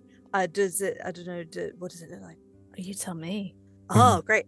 Okay. Uh, in that case, it looks. I think it looks like the the dragon that Verde wants to be. Maybe will th- will be one day when he grows up and is majestic, large acid dragon, powerful wings, spread and flap, and then it just kind of goes at all of us, Ah, that's nice. and um, we we all get ten temporary HP. Oh, that's Mhm. great. Cool. Uh, You are all vomited upon and feel the benefits. Little acid cleanse. Gets right into those pores. Are you still not well, Elijah? Would you like some more assistance? I can assist you further. Elijah. Elijah Elias. I like Um, Elijah. Change Elijah's it. the one that Tom was playing in a different campaign not too long ago. I feel like I've had a ginger shot. It's, it has very much bolstered me. However, I do still feel a bit peaky. But I think that, that shall be for another time. We must onwards before we lose them. It's too late. Cure wounds. okay. Uh, cure it's not wounds. gonna. It's it's not gonna help. Oh, is it not going to help? No. No, because you you got temp HP though, so that won't count towards the HP total you had. So- uh, cure wounds is going to help um, the da- the damage that I took. It's not not going to restore my max HP. Yeah. Yeah, so, but you still heal a little bit, right? Still take Yeah, some yeah, though, right? yeah. All right. Uh, take ten. Amazing. HP. I can't take that much, but yeah. Glad I only cast it at first level. I'm going to ask a question. When Snoot casts Cure Wounds, what does it look like? Um, I think because again, it's just so like quick and panicky and flustered. It's just uh, his hand just kind of delicately slaps Elias, and Oh, it's like a little feathery, um, like magical spectral feathers just all over you. nice. Uh, Elias slash Elijah, uh, you are befeathered but happy about it. It's fine. Um, so you find yourselves looking at what could be hundreds of tiny little footprints in the frosty crisp snow, heading towards what looks like the kind of ramshackle well uh, that is about 30 foot uh, away from the entrance to the graveyard. Um, those of you who kind of spotted the figures before, you don't see them now, but they were certainly going that direction.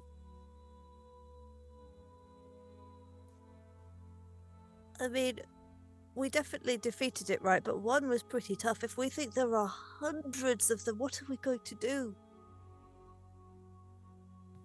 We shall defeat them. To, well, hmm. Maybe just tell somebody else. But we should go and have a look, eh?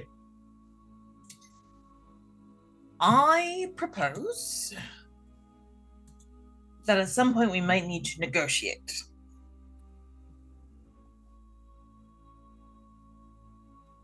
I mean,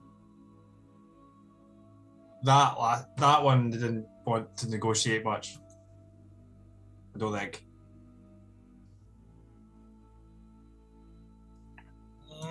If there are a lot of them, we might have a problem. Did you see where they went? First of all, That way?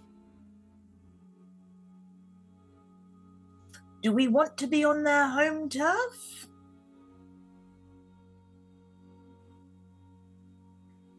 Were you thinking we could like draw them out somehow? Perhaps, perhaps. Does it look like from for if if we go a bit closer Yeah. to the My brave super secret agents, yes, if you go a bit Yes, closer to so the well. brave. Yes. Tiptoeing passionately well, not tiptoeing. Mm. Elias is just walking. Stomping. Elias cannot do the stuff. Sorry, if uh, what was what was your question? I interrupted you. Uh, does it does it look like they're possibly hiding there? Can, can Oh. I make a? You can make a perception check if you wish. Oh god, it's probably gonna be bad. it's a thirteen. 13. It's not bad.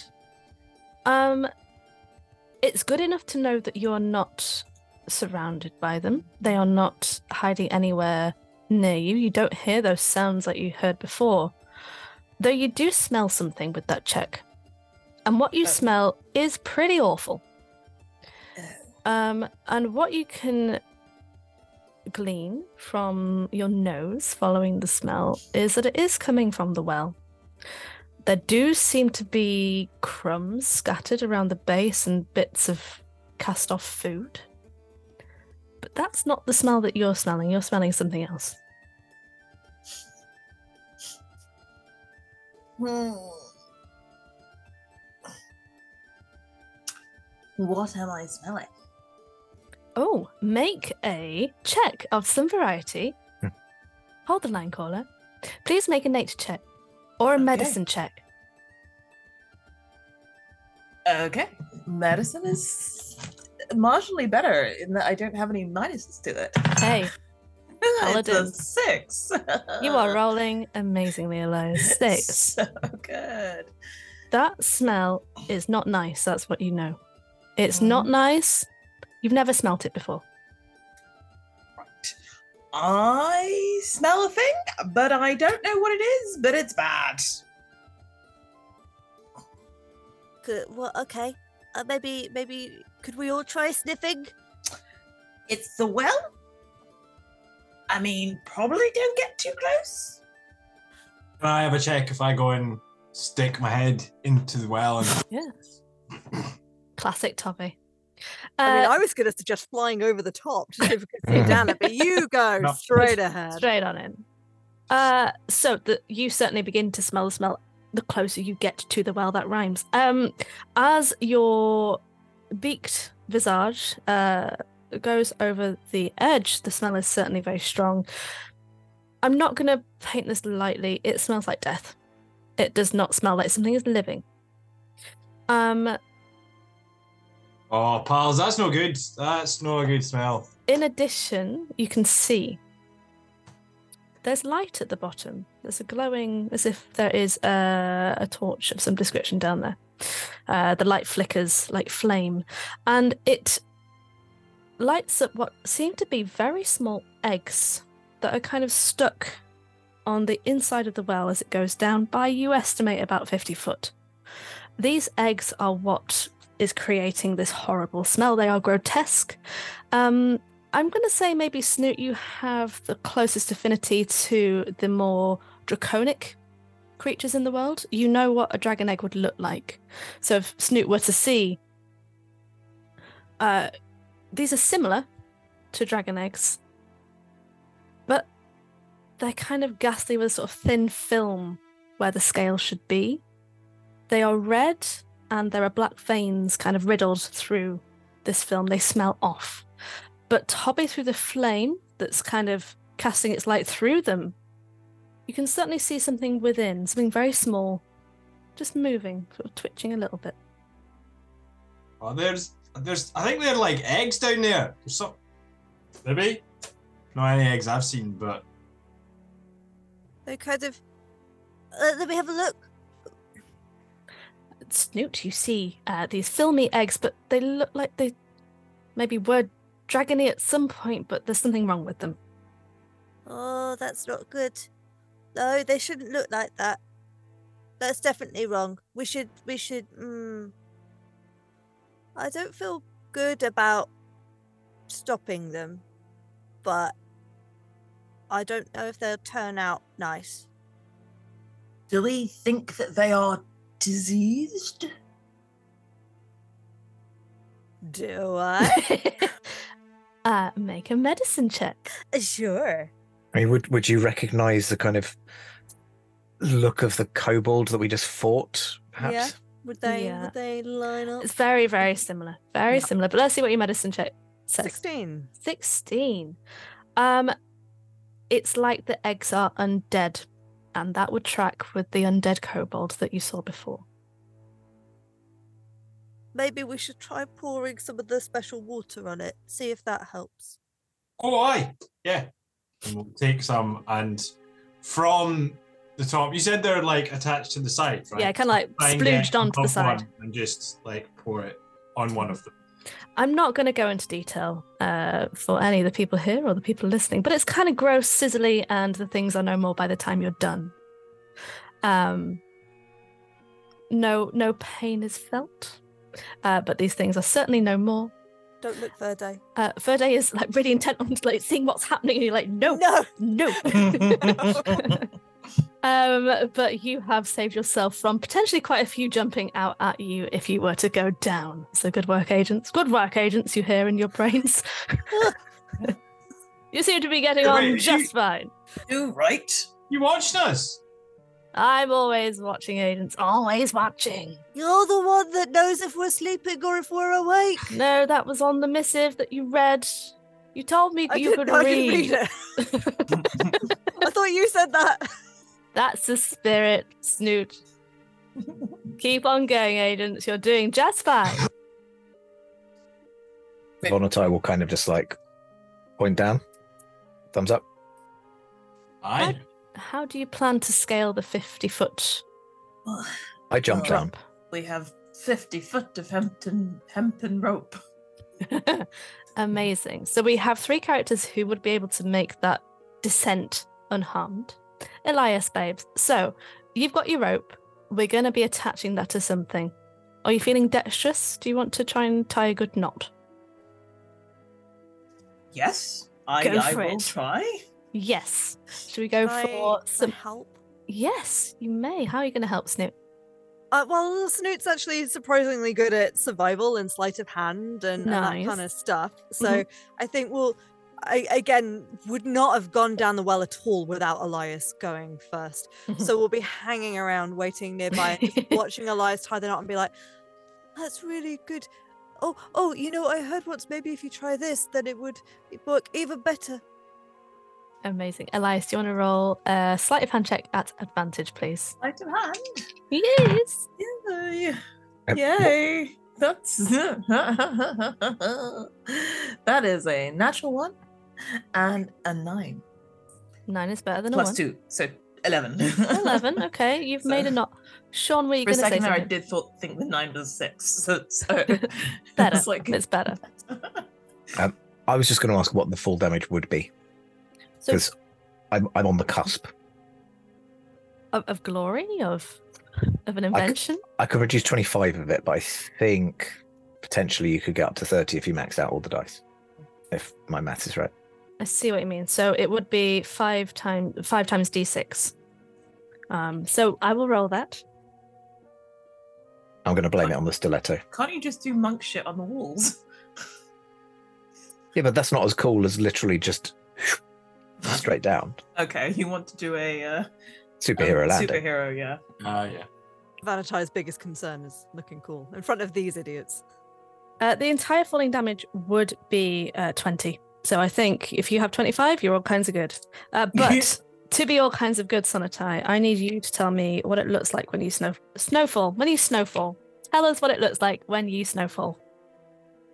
Um, so uh, Sovannatai is very tied to the kind of plane of dreams. So there's almost um, clouds of just just like ethereal clouds, almost kind of cushion his fall as he uh, as he um, and it, it almost goes into slow mo as he kind of just the, the clouds just clear away and he's just down there. It's not so much for this lot, but more for the the people that are about to get smacked with a stick. Nice. We will get to that bit in a second. Tobby, how do you feel about Sonatai's slow fall? As as a person who flies. Um, I think it looks quite cool. Hmm. Just sort of. I think I'm. Yeah, I'm at the top of the well, still watching. Go, oh, aye, not bad. I like all the clouds and that. Nice. And as the clouds kind of dissipate, Elias, you have you've tied a knot. It seems sturdy. Very good. Elias shall climb down it. We are gonna abseil. Are you just gonna are you gonna jump in? Like what what's your techniques right now? What how are you descending? Well, it's possibly uh, given that the the eggs are now no more. Yes. Uh, it's it's a combination of upsetting. So it's kind of a ugh, ugh, ugh, ugh. As a like the ugh is because the boots are getting dirty. Yeah, there's there's there's a fair amount of goop going on. yes. Um, you are able to uh, descend a good 40 foot. That last 10 foot, though, that knot with that roll is coming loose. Uh, the last 10 feet that you will fall, unless anyone jumps in, I will need a dexterity saving throw, please, unless someone jumps in rapidly. Oh, definitely would try and help. I mean that's a 19. So Okay, well, we Like, I'm combo fine. this. We'll I'm combo this with the help. So, uh, Snoot, how do you assist this dex- dexterous lang- uh, language landing? Uh, I, th- I think there's an immediate assumption that Elias is going to damage themselves Mhm. and is uh, sort of panicking, flying down quickly, and sort of grabbing, just kind of grasping and grabbling at whatever he can grab, like bits of your shoulder pads or your Mhm. your hair or anything. Just like That "Oh, ninety percent of eyebrow you're able Yeah. to click on. ah, Elias, you Ah. three point land, but like your head is lifted up by the eyebrow, cushioning. Off. I got you. I saved you. Oh, I'm sorry. Two 19s. So Nice. Uh, you are pretty much all apart from Tobby. I think you're all down yeah, the well. I think I would have been at the top, kind of like, oh, I'll stay up here and uh, I'll keep an eye on the knot, and then leaning over watching. Yes. Like, aye, aye, it's going great. Oh, here comes the rope. Aye, and then we'll nice. down. But, aye, you're already there. Go on, on we go. and then walk ahead of everyone. Amazing. The rope kind of whittles down, and you all find yourselves at the bottom of the well. Um, anyone who's looking, you would notice that there are a lot of scrabble marks, like claw marks, that were on the the sides of the well on your way down, um, as if things were crawling up and down again, very much. um, anyway, you are in a tunnel, and you see the source of the light is a torch. Um, for those of you who are slightly challenged by height, they're at the right height for you. This torch is at the, you know, uh, a hand height. For the taller among you, it's quite low. Like it's gonna, it's gonna burn your knees if you walk too closely to it. Yeah. Um, Probably actually welcome, for, given that we've been treading through snow. correct. But it's a very big, it's a very tall tunnel. Uh, the tunnel itself is quite tall. It's not brick like the well was. This looks like it's been dug. Um, Um, I'm gonna, because I don't have dark vision, I'm gonna take one of the torches. Good plan, G. Good plan. Uh, you can now see. Welcome. Um, the tunnel itself does stretch about 30 foot ahead and curves around slightly to the left. Are you doing anything in this moment? Are you going valiantly ahead? Are you being cautious? What's the? Are you having a chat? Like what? What? What's going on? Sovannatai, did you perhaps need a bolster? Oh, The Bonatai will will kind of think about it and then nod. Okay. So I'm gonna lay on hands you for Oh, that kind of bolster. Oh. yeah. As No, in, I've- didn't you just take 20 damage when you fell? No, I slow fell. Oh, right, okay. We Yeah, worked out the damage that shit. could have been taken. but- Oh, okay. So you can cancel 25 damage, but not. Okay. Okay. Thank you for the offer. I like to think that Elias, you got your hands ready. You're like, come on, love, and you're approaching Sovannatai with your hands in a quite a, an awkward moment in the tunnel. I enjoyed that. right. So it's like, oh, oh, well, fine. Um, is just gonna turn it into a bless for everybody. instead. Uh, Are you Hmm. are you casting bless? Yes. Amazing. So just before we've left the the the The welly Uh, the well bit, like a, a beam of light, Oh. kind of, well, hmm, not just light, but like sparkles of sugar and uh, like the scent of plums and sweet treats. Probably a bad idea, but it does improve the smell that we've come it into. does. It does. It does quite a lot. Right. So, um, As the essence of the uh, sugar plum goblin is bestowed upon you all, you all hear a very distant. mhm. um, which is it's the very call of the convenient that we have more holy water because it requires a sprinkling of such. Oh, it's nice. Another Yes. component use of a spell. Mhm. The noise that you heard was the sugar plum fairy. Just so you know, that was a, a Oh. noise that you probably heard. The plum Goblin. No, goblin. Sorry, goblin. I made this deity. yeah, I know, right? I should know this. Come on, Liz. We think we also want to be sneaky here, or are we are we just going to Elias our way in? Oh, uh, I mean, if it's named after me, then it must be good. Okay, then I won't cast pass without trace. What were you going to say, Tabby? I, that was just a reaction to the question. Okay. Amazing. So, Eliasing your way uh, down the tunnel. Sorry, if everyone else wants to, they can. No, you are our, our glorious leader, so what you say goes. Elias gonna Elias. Yep. you make your way down the tunnel. Um you you see that the tunnel as it wraps round, there are more torches again, sort of knee height. Um it eventually begins to open up wider. And you all begin to hear noises echoing like they're in a very large space. Um again, very similar to Verde's noises, but many of them. But you also hear like a kind of piercing screech, as if someone has got a stringed instrument like a cello and is running their finger down one of the strings, but the high string, not the low string. That is what you begin to hear. Are you still aliasing? Um, sure, but like, I guess at the at the if if if this music is pretty loud, hmm. then and discordant, then I I imagine that even just stepping boldly is still somewhat disguised. So it's not specifically music that you hear, it's the screech that sounds like a string is being scratched down. Right. Uh, but it's coming certainly from something beyond. That is the kind of noise of like the the creatures. So it's like the the noise that's actually happening to us, or do we think that they're putting on a play and trying to make things spooky? So they're they're making that noise to make it spooky. I mean, I- maybe they're big theatre fans. Who knows?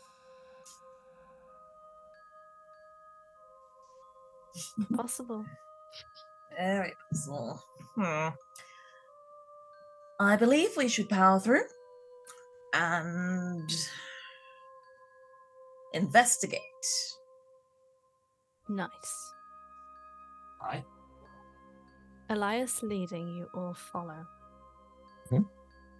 Elias also can't see.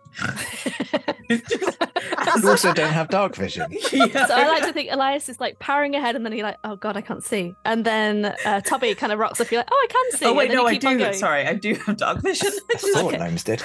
I, I don't. I'm, I'm sta sticking next to Tobby. I have dark vision. I was going to say, Earl must do. Yeah, yeah. I've got 120 feet of dark vision, but Snoot's not going to go in front unless he's told. It would absolutely be an Elias thing just to straight into the dark, though. So. I mean, the torches do kind of continue, but for the purpose of this, I'm going to say they don't, and all of this has just transpired. I love it.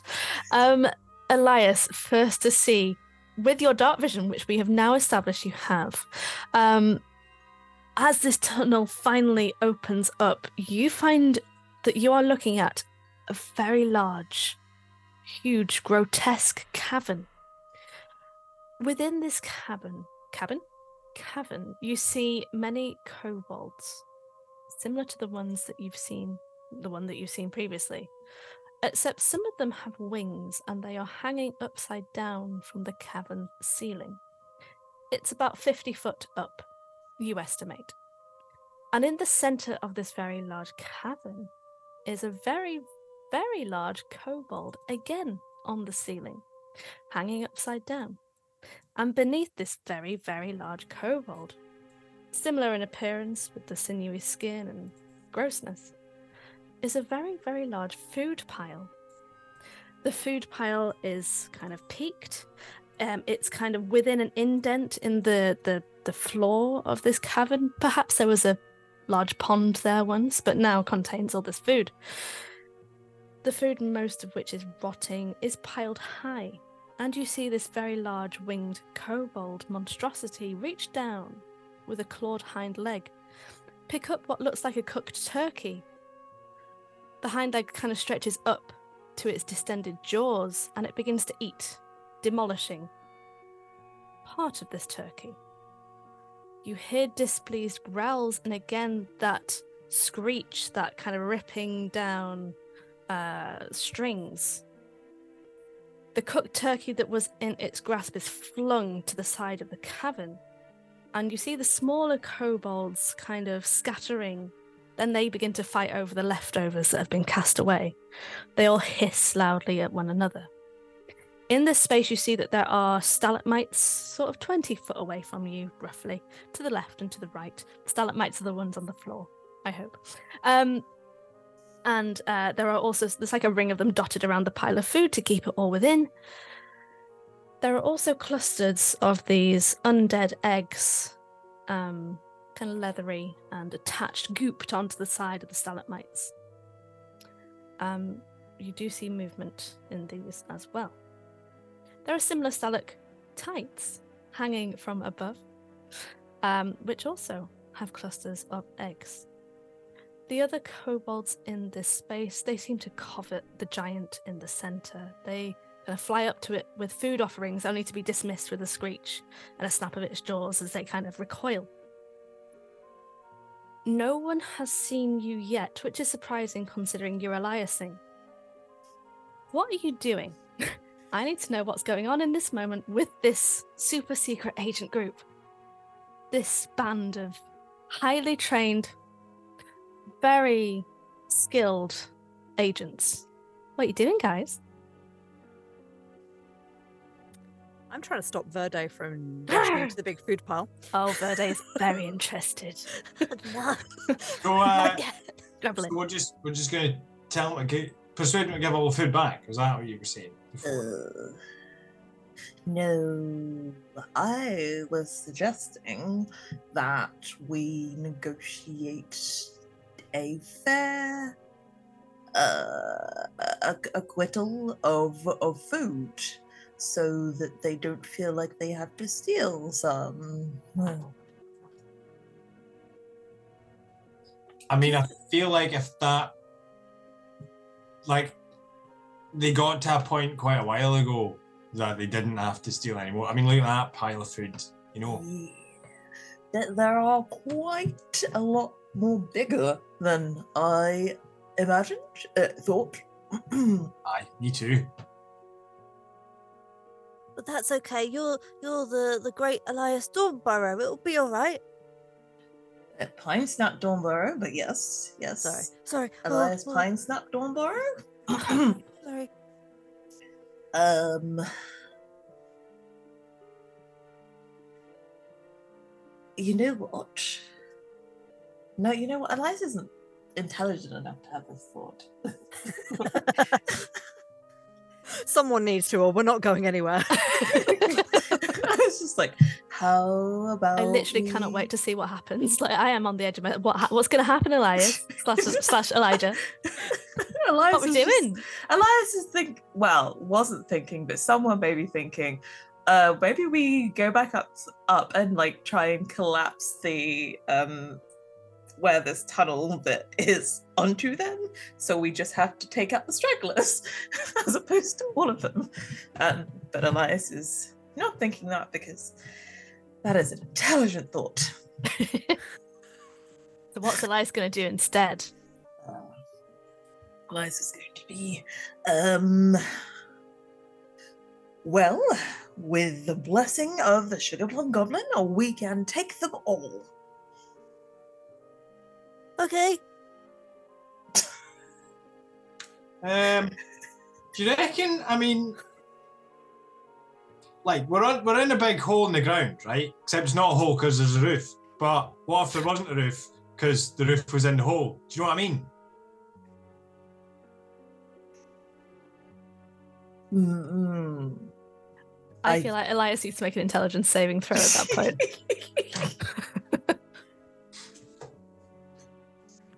Let's see if we break Elias. you know what? It, it, it was a 17 Hey, yeah, you minus do 2, get- so it's a get- 15. You get what Toby means. yeah. Huh.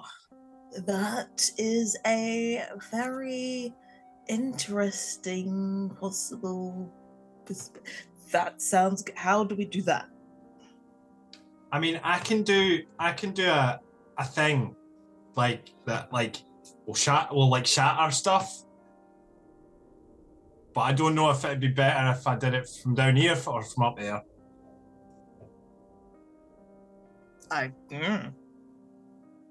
Tell you what, why don't we just go back to like the entrance to that wee tunnel and I'll do it and then we'll run. As like- you're having this conversation, you notice things have gone very quiet all around you as you're focused entirely on each other. You turn around and see lots of little eyes and one pair of very big eyes looking at you hungrily. To your left and to your right on the ceiling, the eggs begin to squelch open I don't Sending- suppose you guys don't want to just give all that food back and just call it a day, aye? As you say that, the I'm going to call her the mama because that's what she is. She's hanging off the center of this cave. She kind of dislodges herself as she's looking at you upside down. Her head's upside down. Um, she kind of rectifies herself, and you see she's got these very little leathery wings that are holding up quite a big, bulky form. She roars, and you feel the vibration through the entire cavern. You feel it in your stomach and the masses of kobolds, more than you can count, begin to swarm. One big swarm on the ground to your left, another big swarm on the ceiling to your right. I cast shatter on the ceiling. The mama is hovering just before you. You can certainly do that, but the moment you do, we're going to roll initiative. Cast shatter, please. Okay. Uh, so I'm doing it at third level. Blah, blah, Nice. blah. uh, so it's a 10 foot radius sphere centered on a point. Right that is sort of the middle of the ceiling, I guess. So it's going to be above Big Mama's noggin. Yeah, yeah. Yeah. Um, so each creature in that 10 foot radius must make a con saving throw. Great. Let's see. Uh, she rolled. Let me get her stat block up. So you can call encounters things on D and D Beyond, and I've called this well, well, well. Um, uh, I I found it amusing. I like it. um, let's Approved. con save. Yeah. Uh, seven plus eight is a number. Uh, Oh. That's uh, 15, which is what the save is. Meets beats. So I'm thinking there's still going to be some damage, but it's going to be halved. Is that how that shatter works? Uh, creature takes. Yes, it's halved and we will do that damage. The the building can't save against that, so the building's going to take the full whack of damage. Yeah. Um. Oh no. Okay. The creatures are not made of inorganic material, are they? Sadly, no. But the building. Oh no, the building's still organic. Uh, 19 points of damage. 19, so that would be total. She's going to take half, so that's 10. Uh, the roof does take that damage. Um, can you roll for me two d10? Uh, tell me what the numbers are individually. So that's a 7 Mhm. and a nine. Nine. There are seven sections of the roof within that 10 foot radius uh, that have been dislodged as a result of shatter. They each fall, and in total, from that, she's going to take 18 points of damage on top. Okay. Amazing. So in total, she's taken 38 points of damage. Combat is beginning, guys. Could you all roll initiative for me, please?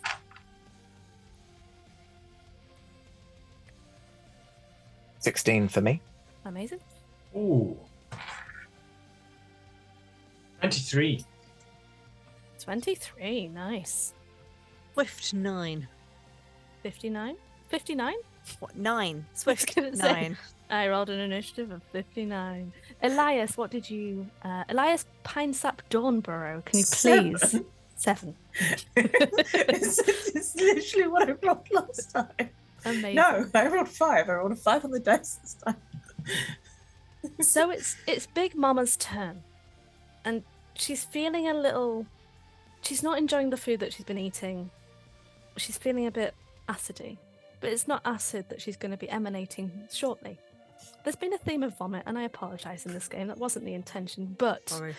she is going to be emanating a 15 foot cone worth of very foul smelling necrotic energy.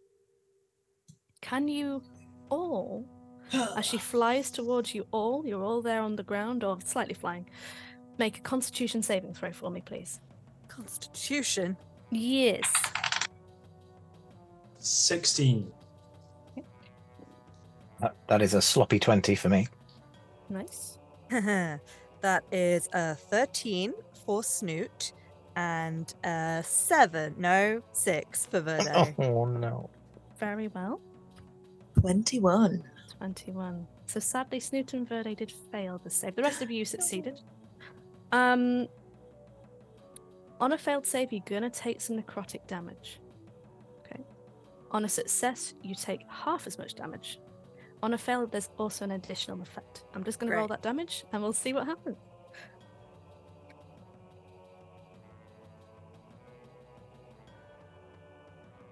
Fourteen points of necrotic damage to everyone. By temp HP. Um, that's hard for those who saved. So seven points. Did you all roll your best dice? I mean, did you roll your best die? Susie? Oh, you have bless. So added to the. I mean, I, I don't think it would have D4. affected. I think Snoot and Verde may. I think no, that's that's not not right. right. Well, So Snoot and Verde take the full 14. The rest of you take seven points of damage. That's the damage dealt. That's necrotic. Um, you feel this horrid kind of burp wave kind of go across you. Snoot and Verde, on the other hand, I'll tell you what the mechanic is. You cannot regain HP for one minute. Okay. Okay. Okay. The mama, she kind of circles round. She was 15 foot away from you. She's got 15 foot more of movement. She's circling round, kind of whipping the swarms into a frenzy as she kind of screeches up in the air. But you see the ceilings kind of shuddering as she's screeching. That ends her turn. Tobby, it's over to you. Um, cool. So, so they're all how how high is the ceiling in here? Ceiling is 50 foot. She is about, she was 15 foot away from you, but then she's gone straight up again. So she's near the top of the ceiling. Okay.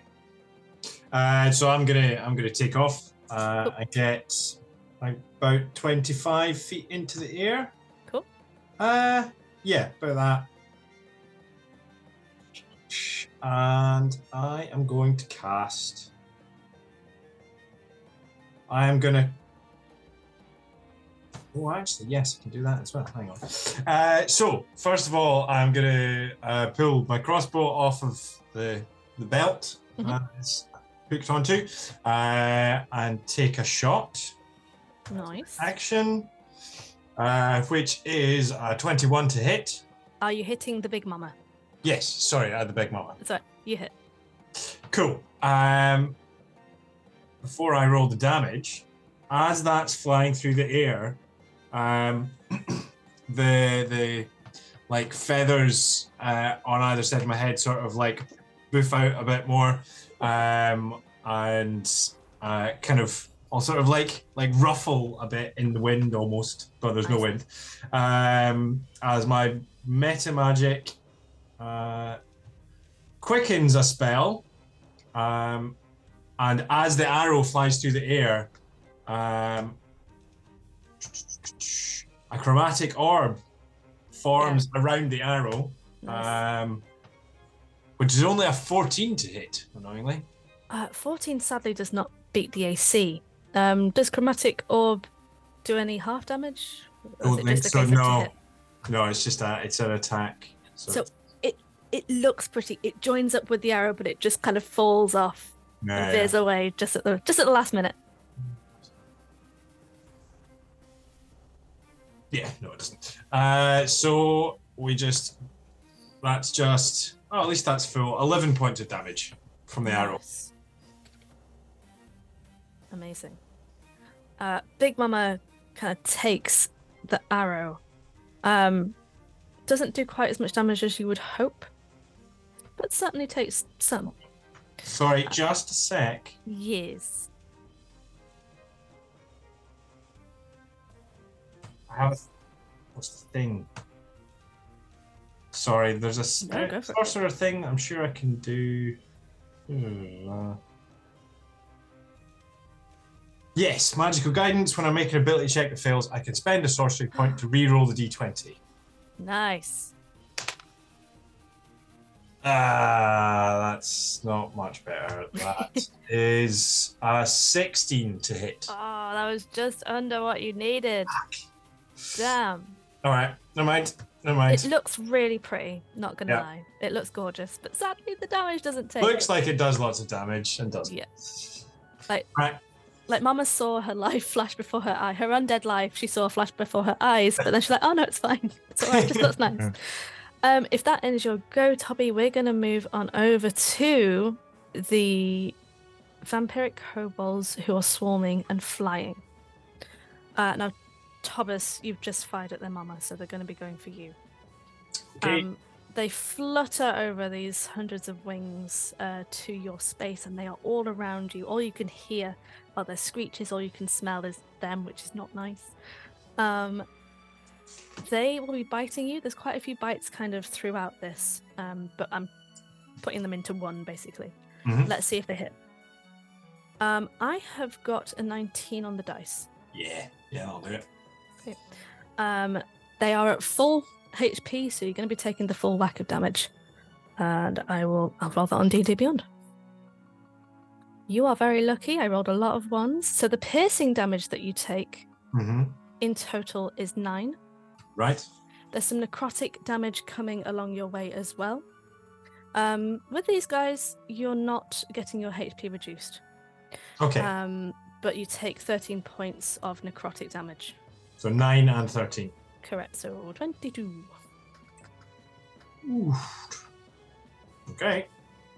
um, they kind of swarm around Thomas, um, and you see sort of parts of Thomas sort of just getting ripped to shreds, literally, as they kind of swarm around him like yeah, a they, piranha. they like plucking the feathers out. Oh yeah. Mhm.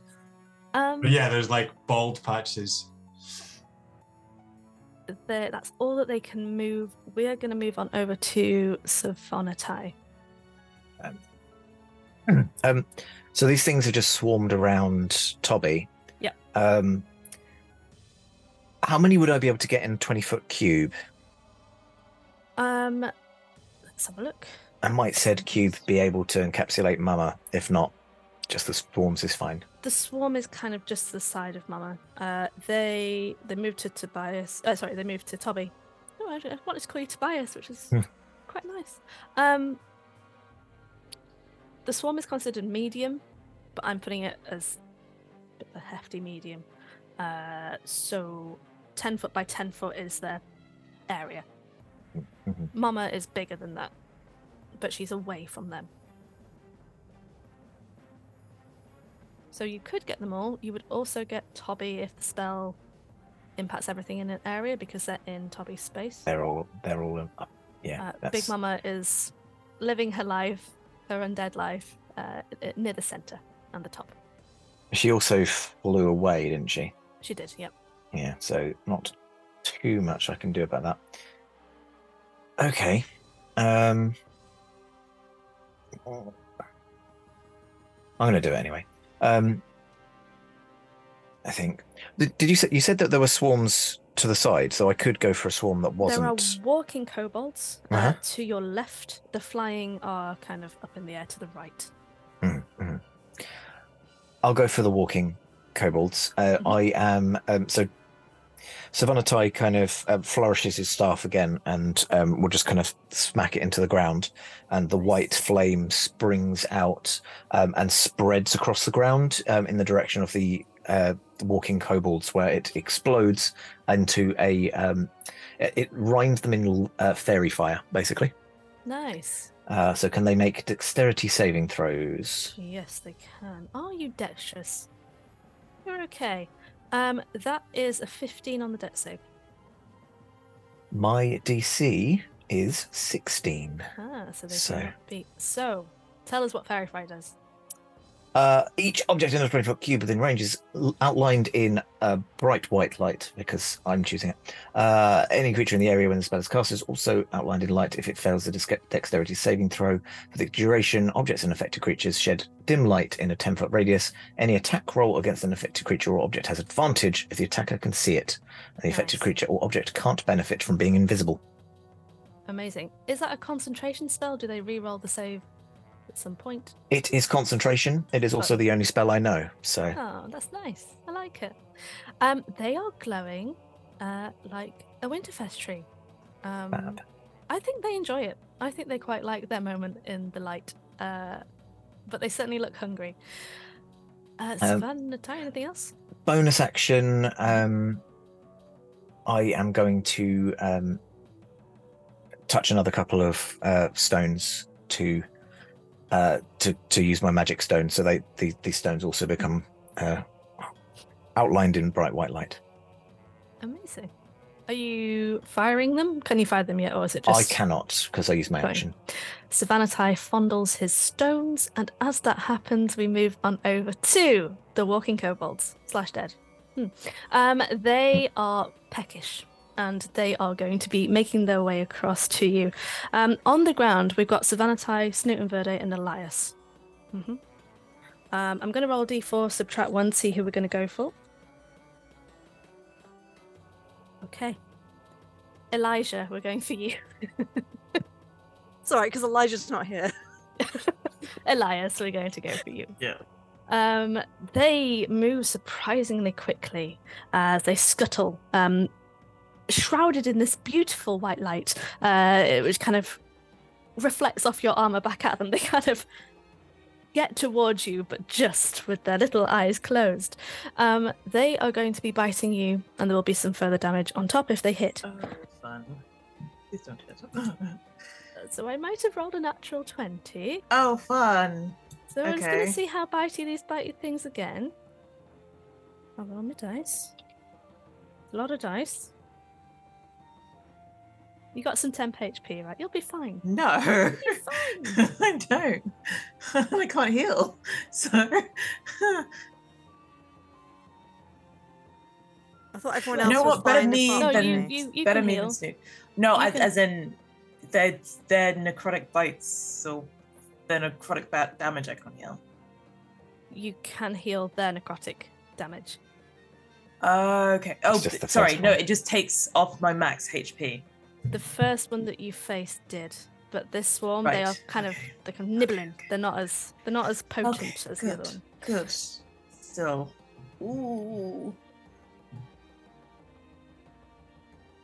Uh, 26 points of piercing damage. I'll do the necrotic damage on DD because I don't have that many dice. Oof. Um, Yeah,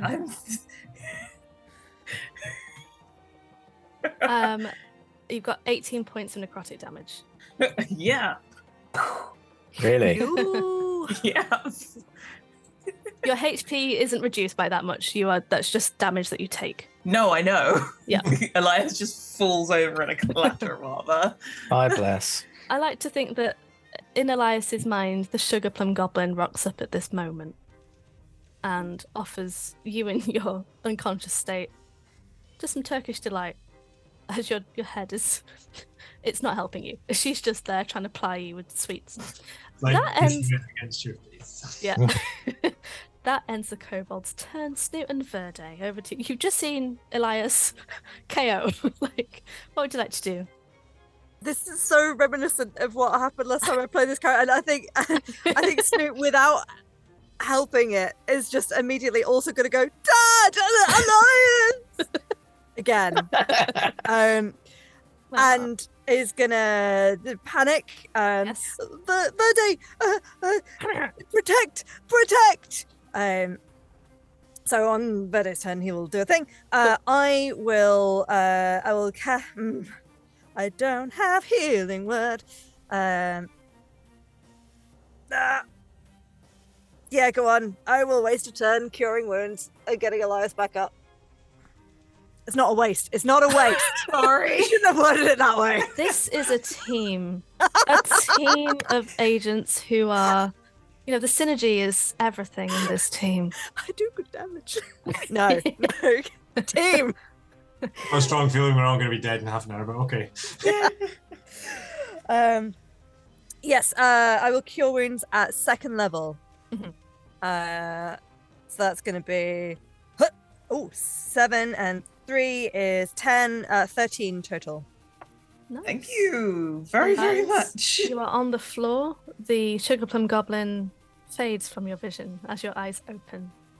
Uh, kobolds are still around you, um, but Snoot, it's still your go. What, what are you going to do? I'm assuming because I'm specifically here touching Elias for cure wounds that I am now within uh, in opportunity space. attacks. Yeah, okay. yes. So we'll just kind of stay huddled and uh, rather than trying to fly away. And um, Verde is going to now. Right. Liz, you were very Yes. generous before thanks. in suggesting that Verde, who on his stat block does not suggest he has a bonus action.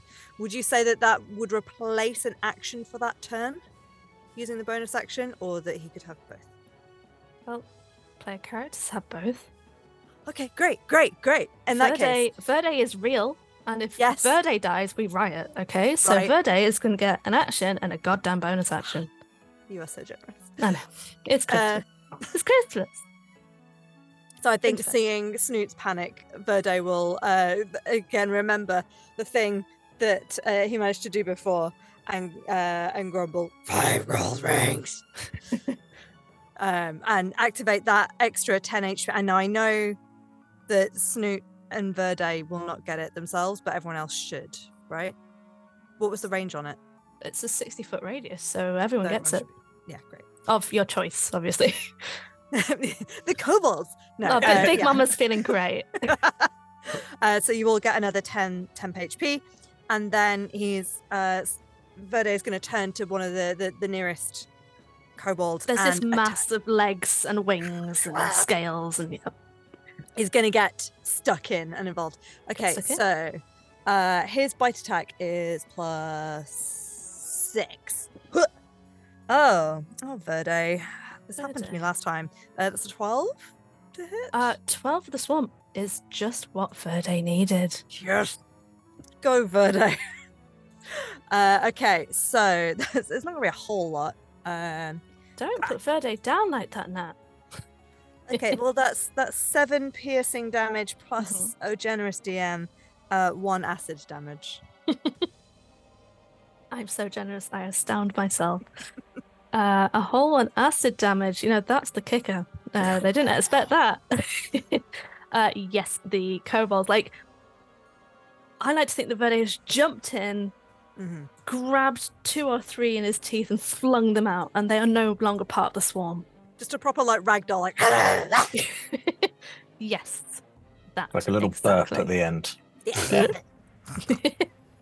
Does that end Verde's turn? yes.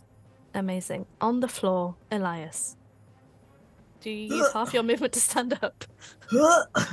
You are up, you are within the kobold space. You may hit them while you're there if you wish. Doesn't Lying down. advantage. Oh yeah, you can lie down, but that'll be a disadvantage Yeah. Um. So. Yeah. How tall are they? Not very, but I mean you're a gnome. They no, are but shorter how than tall you. are they? with with with whilst I'm lying on the floor. Yeah. How tall are they? Well, they're But- like hatchlings, I guess. Oh, But okay. with you on the floor, they're still they're still taller than your head, if that makes sense. Okay. So if I was to cast Moonbeam, like Moonbeam. above myself, but Yeah. not like actually touching it so that I just crawled like out from underneath it. But it would still get their heads because they're above my heads. I like where we're going. Yes. Like, Do they need to make-. They need to make Yes, they save? do. They do. Um, it's not a dex save; it's a Constitution save. Con My con isn't super high, but my my save isn't super high. But When a creature enters this area for the first time on a turn or starts its turn there, so Yeah, on so their it's- turn something will happen. yes, Can you remind me about that? Because I'm gonna forget. Will I, do. know, I know what Will I'm do. like. Um, cool. Uh, so the con save that they rolled was a nine. They have no modifier to my roll. Okay, good. As good a group, knowledge. they're not very conny. Uh, that was your moonbeam. Do you wish to do anything else? Um, I guess I still have a bonus action. Yeah. Can I bonus action crawl the fuck out of here? crawl the fuck out of this movie. Sadly, no. No, But you do yeah. still have movement, so you can still crawl. No, that's what I mean. Like, I just want to be out of the sphere of the movie. Uh, actually, maybe that's a bad idea in terms of opportunity. If if I'm crawling to leave their radius, can I? Would would I be leaving their radius if I crawl Yes. away from? Well, no. hmm, Okay, if we think squares in D&D, you foot can move to the square next to them, so you can be out of the moonbeam and you Yeah. be not out of their range. cool, cool. And then I guess I will stand up. You all feel resolved as Elias stands. I like to think this is when the dramatic music starts, right? Yeah. It's like, and this uh like beam of light somehow like shoots from the ground. It stops above Elias, but it's it's got these motes of sugary fluff in it. It smells like cotton and- candy. Yes, and it's like, oh, much needed. Oh, So Amazing. glorious. uh, at this point, G, can you just roll me a, a D100, please? No, two D10s, please. Mm, that's a four. And a five. Uh, four sections of the ceiling come down onto Big Mama. Uh, she takes a further 10 points of damage, force damage, from the falling ceiling. Uh, you notice that a gravestone has fallen on her head. You don't know where that came from. Um, it's there are now. no bodies. Uh, I'm not getting into that. Uh, it's Oh, now nice. Big Mama's turn. Maybe Oh. she'll be sated. I don't. I don't know. Anyway, um, she is uh not happy. Um, she is going to be flying her way. I think. Let's roll a d4. She's hungry. She doesn't care who she goes towards. Um, it's going to be Sovannatai coming your way. Mhm.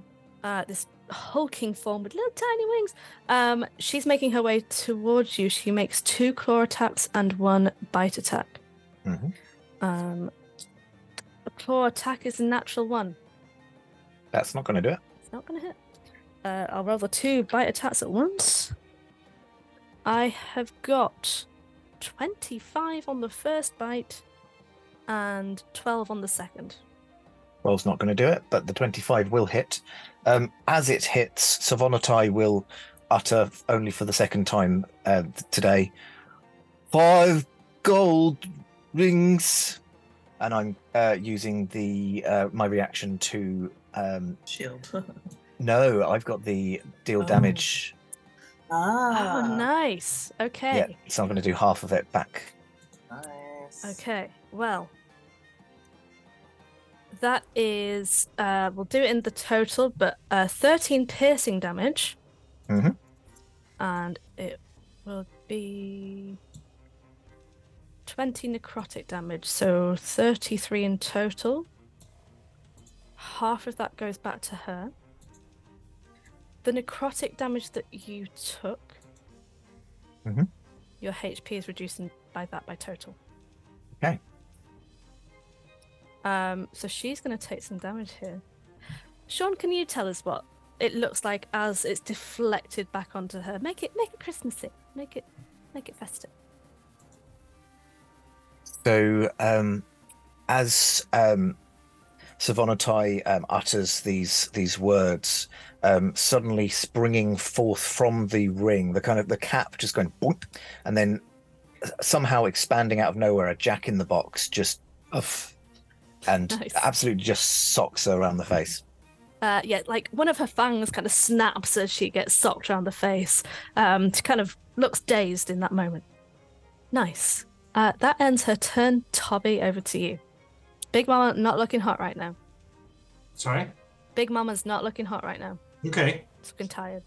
Um, tired. can I? Can I bonus action?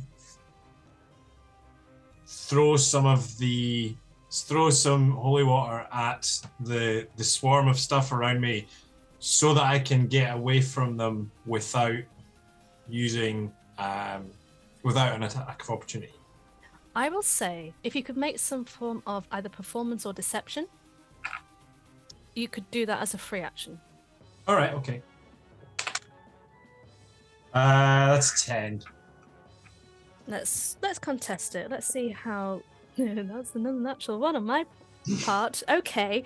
Um. Yes. Uh. You are in full-on sprinkler mode. Cool. Um. you may, as a free action, sprinkle the kobolds and get away from them. Cool. Uh, I will then take. I will the then hiss fly. as it hits them. Yeah. Uh, I will then fly at. Yeah, I'll fly towards Big Mama. Mm-hmm. Um, it looks like her wounds are kind of repairing, but she's still not looking that great.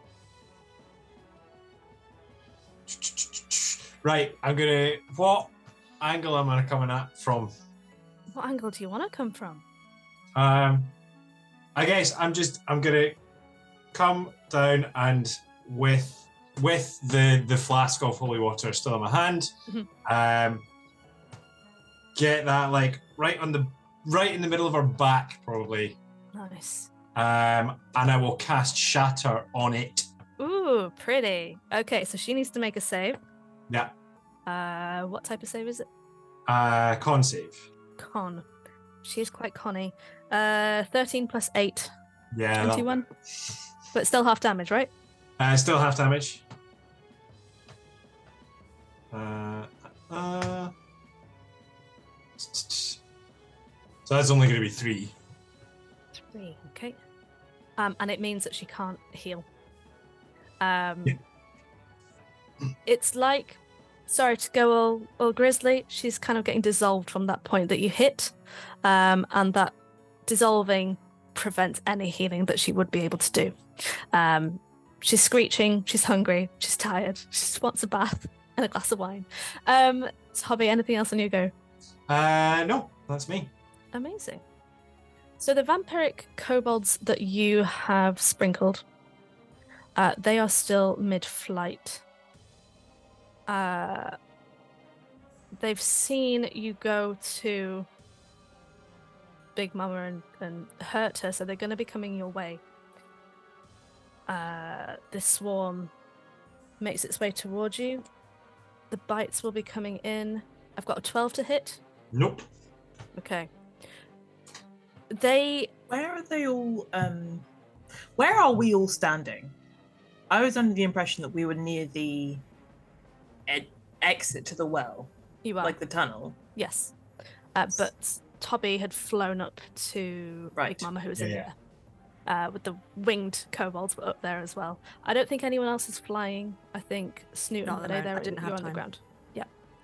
Um does that help Lola? Or Yeah, yeah, yeah. No, it's just like, it, is anyone else going to come into this little sphere of moonbeam? Moonbeam.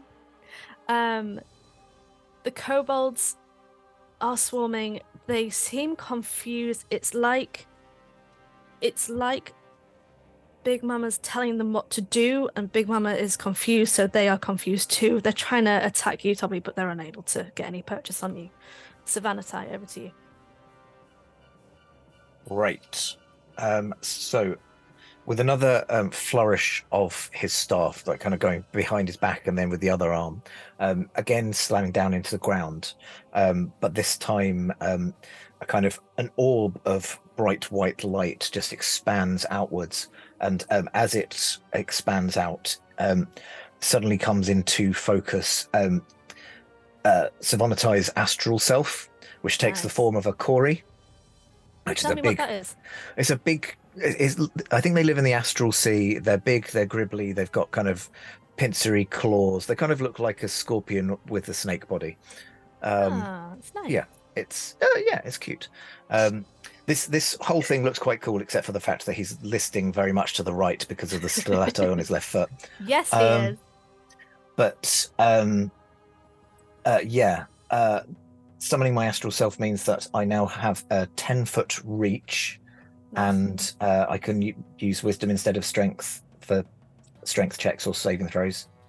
Um, and yeah, I can I can do stuff with my astral arms, uh, but also, um, when I do so, each creature of my choice that I can see within ten foot of me, which is Big Mama, eh, kind of melee range to me. Uh, you're not flying, so no. No, she swept she swept away, but at least the kind of ground kobolds I think the were. massive kobolds, yeah, you'd be able to get Yeah. to them. Um, so each creature of my choice that I can see within 10 foot must succeed on a dexterity saving throw. Please. I rolled a seven on the dice. I had two, so that's a nine. That's not going to do it. Um, you take 2d6 force damage, which I will now Nice. roll. 10 uh, points of force damage as this kind of bubble of white just kind of creeps across them. Um, that is my bonus action, so Nice. I can now um, give him a slap. uh, which the, the Corey just kind of resolves and then is just going to snip snip. Um, Gonna watch on. Snip, snip. Uh, My new ringtone. Continue. yeah. uh, I need to. I can make attacks. I'm assuming that it's just going to use my. I'm just going to roll my select shillelagh thing because I can still use wisdom. Right, that is a 26. oh, 26 hits. and the astral arms do 2d6. I rolled a 3. Oh well. Uh, but I do at least get two attacks. Second one's a 19. Uh, hits. And that is, ooh, max 12 points of force damage this time. Amazing. So the, Uh, the, first, the first one, as it resolves, it's not fully um, materialized yet and it just kind of lightly grazes them. The second one just, yeah. nice. Um, the swarm of kobolds. Oh, yes, Snoot. Does that count as a weapon attack, even though you're using astral hands? I believe so. Uh, I can use spectral arms to make unarmed strikes. So d- does it say melee attacks or does it say It says weapon attack, but with monks, it's a bit weird. Monks are weapons. Um, uh, Nat, do you want to roll a persuasion check for the DM? Yeah. But what, what's my bonus as opposed to Snoot's? Uh, roll a d10. We'll find out. Oh, that's a D8. That's not a D10. you failed the test. Perceptions. low. Plus four, okay. and it's a nat one. Oh, no, then they don't. I'm sorry. Mm, okay, never mind. But good thinking. Uh, yeah. So Savannah, uh, your your hits come in. The force damage kind of blasts so many of these kobolds left, right, uh, into the air. There aren't many left in this form. It's certainly not going to do as much damage as it normally would. Does that end your turn, Shaun? uh, that's action, that's bonus, and I'm staying put. So yeah.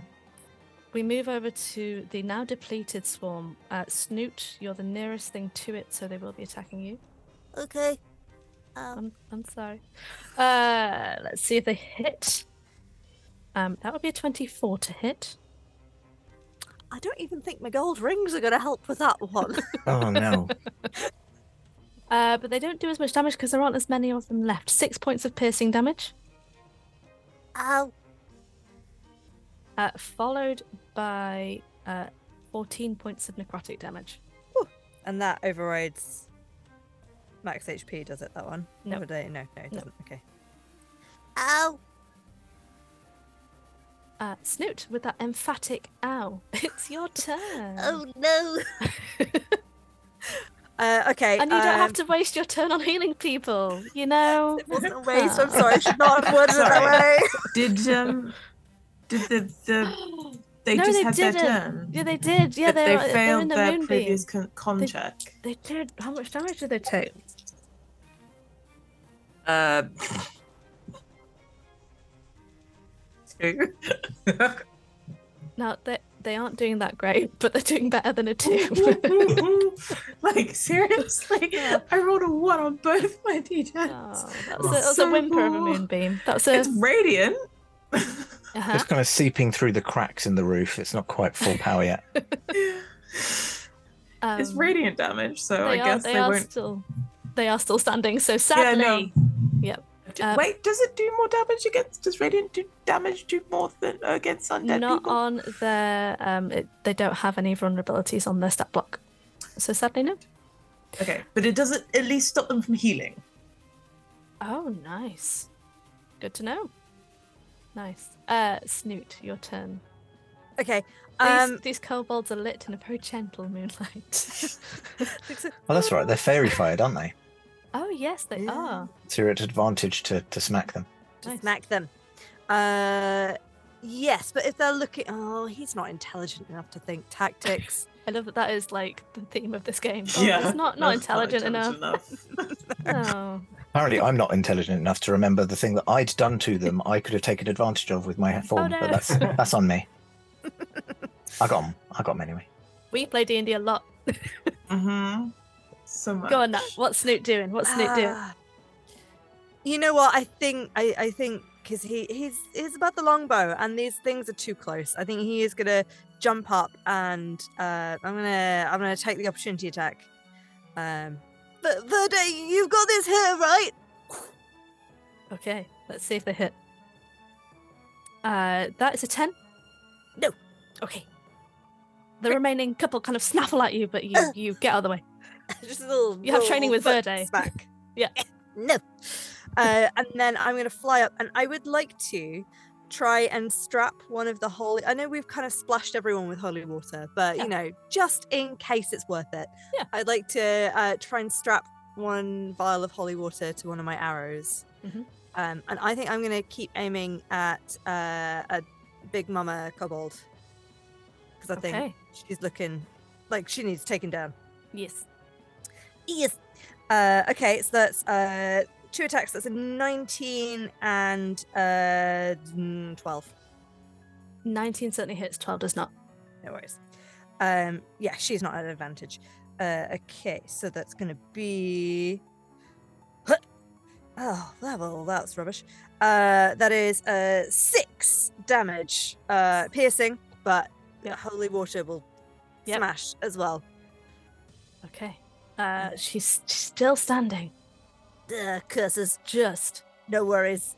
Um, she oh she flew down, didn't she? Oh, she did, but then she flew back up again. Okay, so she's out of range. Oh, wait. Of the, Wait. Is Sorry. she No, she's in she's she's in melee range with me. Yes. But Is you're that also 30 flying. Is Yeah, that within thirty? but she's not Verde? like Yes. If it's within thirty feet of Verde. Yeah. Then he's gonna in his like he's tearing apart the little kobolds and a little glob of spit is also gonna join that arrow Amazing. uh, for an additional two acid damage. Ah, His reaction. She again is still standing, cannot um get any health back from that. She she also is on the cusp, um, but still standing. Snoot and Verde, does that end your go? Uh, that ends Snoot's go, but Verde also gets his attack on also- the kobolds on the floor. Yes. Uh, so Kobolds on the uh, plus six. Uh, no, that's uh, With oh, but with advantage advantage. for the With fire? advantage. that is a nat twenty. Come on, Verde. No. Finish him. uh, what am I doing? Doubling the dice, doubling the damage. I like to double dice because it, it's nice, but Okay. you can do whatever you want. I don't mind. No, no, no. So that's uh, uh, two d six plus three damage. that's a six and a four, so that's thirteen damage total, and plus the little the little acid top Did up. reflux? Does that does that double? There's an extra one acid reflux on the end. And with the, ac- with the acid reflux, do you want to tell us how Verde demolishes this swarm? Yes, absolutely. I think I think he's still very single-mindedly going after seeing um, how upset Snoot was that Elias had fallen down, Yes. and uh, Verde did not like it when when the important gnome fell down. So he's completely tearing into these kobolds, like throwing them uh, left and right. And then, uh, as he's finished, there's a little bit of a, and then we'll immediately look at Elias and sort of sit up as if waiting for a treat.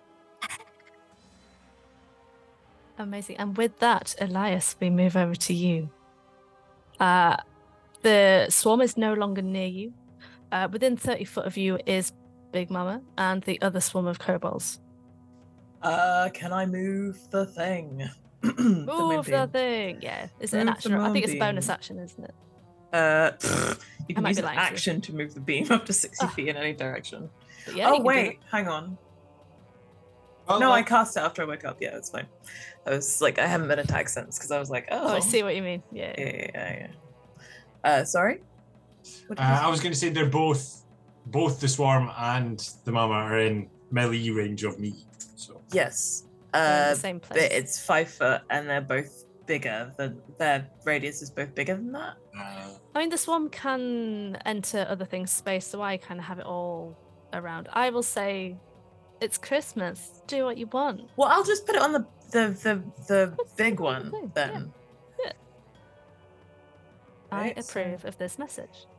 So on their first go, they will. Oh, they need to roll a save. I'll do that now. Con save. But it, it's on their go.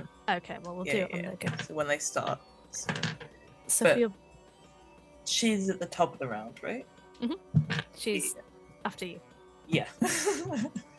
so that is my action. Uh-huh. My bonus action is I can't do anything with my bonus action. Actually, I can cast a spell Do it. because I have a. Uh, uh, none of these are good things. Um, uh, actually, is that a concentration? That's a concentration. No, all of my bonus actions are concentration, other than the smites. But I'm not getting close enough to smite. Sorry. Your tank's already gone down once. Uh, so, Elias, does that end your turn? Yes. Top Could of the Misty round. step there, but there's no real reason to do so. Hold on to that thought. Yeah. Onto the things back. As the moonbeam moves. G, can you roll 2d10s for me, please? Two. And a three. Two giant sections of the roof tumble in. Um, with some coffins, because, you know, lol. Um, a large section of the graveyard above is now visible to you. These things fall on the big kobold. She rolled uh, seven in total on the con save for the moonbeam. So, Elias, could you please roll that damage for me? Ah, one ten and a three, so thirteen. 13.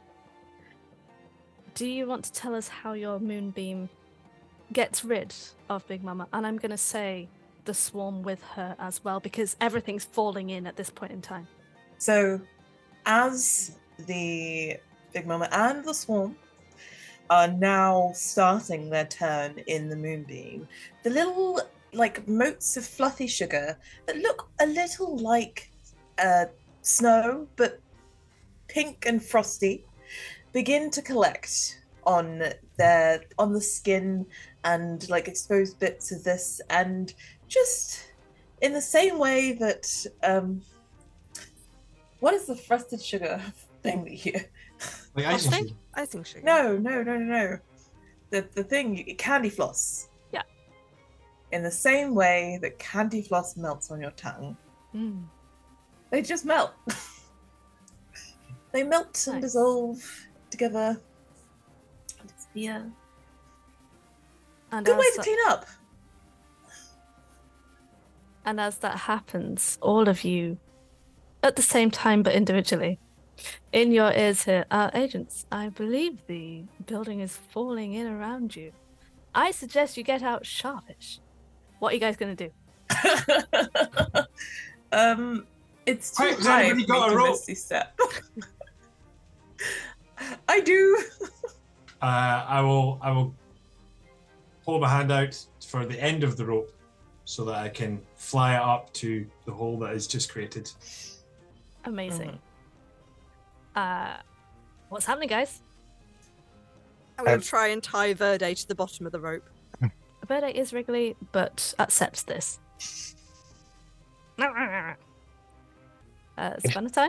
If there's actively kind of patches of graveyard falling in, can I monk shit Yes, you and run up the um, falling rubble? Can we have an acrobatics to see how cool it looks? Yeah, it's not going to look very cool, But it's gonna look cool. It's Christmas. 16. Oh, it looks cool. I mean, not like amazingly cool, but like it's like the best one you've ever done. Savannah time. Yeah, you reached the top, no problem. Elias, Acceptably cool. It, it'll do the job. uh, Tobby, are you just flying? You're flying up with Uh, the rope, right? Yeah, I've taken the end of the rope up. Um, so is it just Verde's getting tied to the end of it, or is that, is that Well, Elias, you misty stepped, right? right? Um, Oh, you can Misty Step 30 well. Misty Step doesn't go that far. so Climb up the rope 20 and then 30. I mean, I can. How fast do I fall so I can Misty Step and Misty Step? no, I can Misty Step to the rope, which is probably a bit heavy for Tobby, and then continue to Misty Step again. Let's just go for an athletics check just to see what's happening on the rope side of things. The Misty Step, we've got that covered, but we'll go for athletics. Okay, that's a 17 on the dice, Okay. and I'm strong. So it's a 22. You feel quite like you could climb this entire rope, but it's been a long day. You're gonna misty step the rest. I mean, Well, you the miss thing step is- and is- appear on it, I can. Like, I can climb the rope. Christ, give us a warning. yeah, that's the thing. I can climb the rope. I'm strong enough to. Uh, Tobby is not strong enough to carry. Um, in the the festive spirit, Tobby, you find an inner strength in which you're able to hold momentarily this very heavy gnome. Uh, you are all able to make your way to the top. The graveyard is Yeah, I somewhat think not so. there Have I just got Verde on a, s- on a 50 feet On a rope. rope? I mean, you can probably keep him there if you want to make sure he's safe all the times, like a toddler. Uh, but Like, that's I up to you. I think his dribbling is a bit gross. And so at the moment, I'm just like, I know he can stay in it. Because he's still got the bag of bakery stuff, maybe. Uh, yes, he certainly still has that. Yeah. So you're leaving him down the hole? No, no, no, I'm flying with him, but at the bottom of a rope. Yeah, yeah, yeah. yeah. So he's like a pendulum. Yeah. Munching Aw. on cakes. Nice. Little drops of acid kind of fall in the breeze as he uh, rises up with Tobby. Uh, you all find yourselves in the now quite busted graveyard, but it, you know, uh, one of those things that happens on the job. Um, Fixed it. uh, you make your way to the town hall where the mayor is waiting for you, along with Mrs. Linseed, who's still holding the tray because that was her job. Um, he thanks you profusely for saving the town. The maids are milking, lords are leaping, ladies dancing, pipers, pipers, and drummers drumming are freed from the warehouse where they were kept. Um, they're all a little bit frazzled, but you know they're happy. Were the maids milking that entire time? I, I, I'm glad that you caught on to that. Just, just a few emaciated cows also emerge. Um, and in your ears, individually yet all at the same time, you hear, Well done, agents. A good job, well done. Come on then, back home. Thanks, And I- And I think that might be it for our Christmas special. Thank you, everyone, for joining us for the festive chaos that was tonight's game. If you enjoyed tonight, we play D&D every Monday and Tuesday from 6 p.m. UK time. You can also join us on Friday again from 6 p.m. Uh, for Talk Together or Talking is a free action. All of our shows are streamed at twitch.tv forward slash roll together RPG, and you can find all of our content archived at YouTube. Um, there are also podcast versions of all of our shows available everywhere. Just search for us, you know what to search for all kinds of good Roll Together RPG. Massive thank you as well to our D20 Club on Patreon. There'll be a link in chat now. Do join them. Every penny helps us make the content that we do. Big thanks again to our sponsors and supporters. And don't forget, we are all over social media as Roll Together RPG. Thank you so much for watching. Have a very good Christmas, and we will see you soon.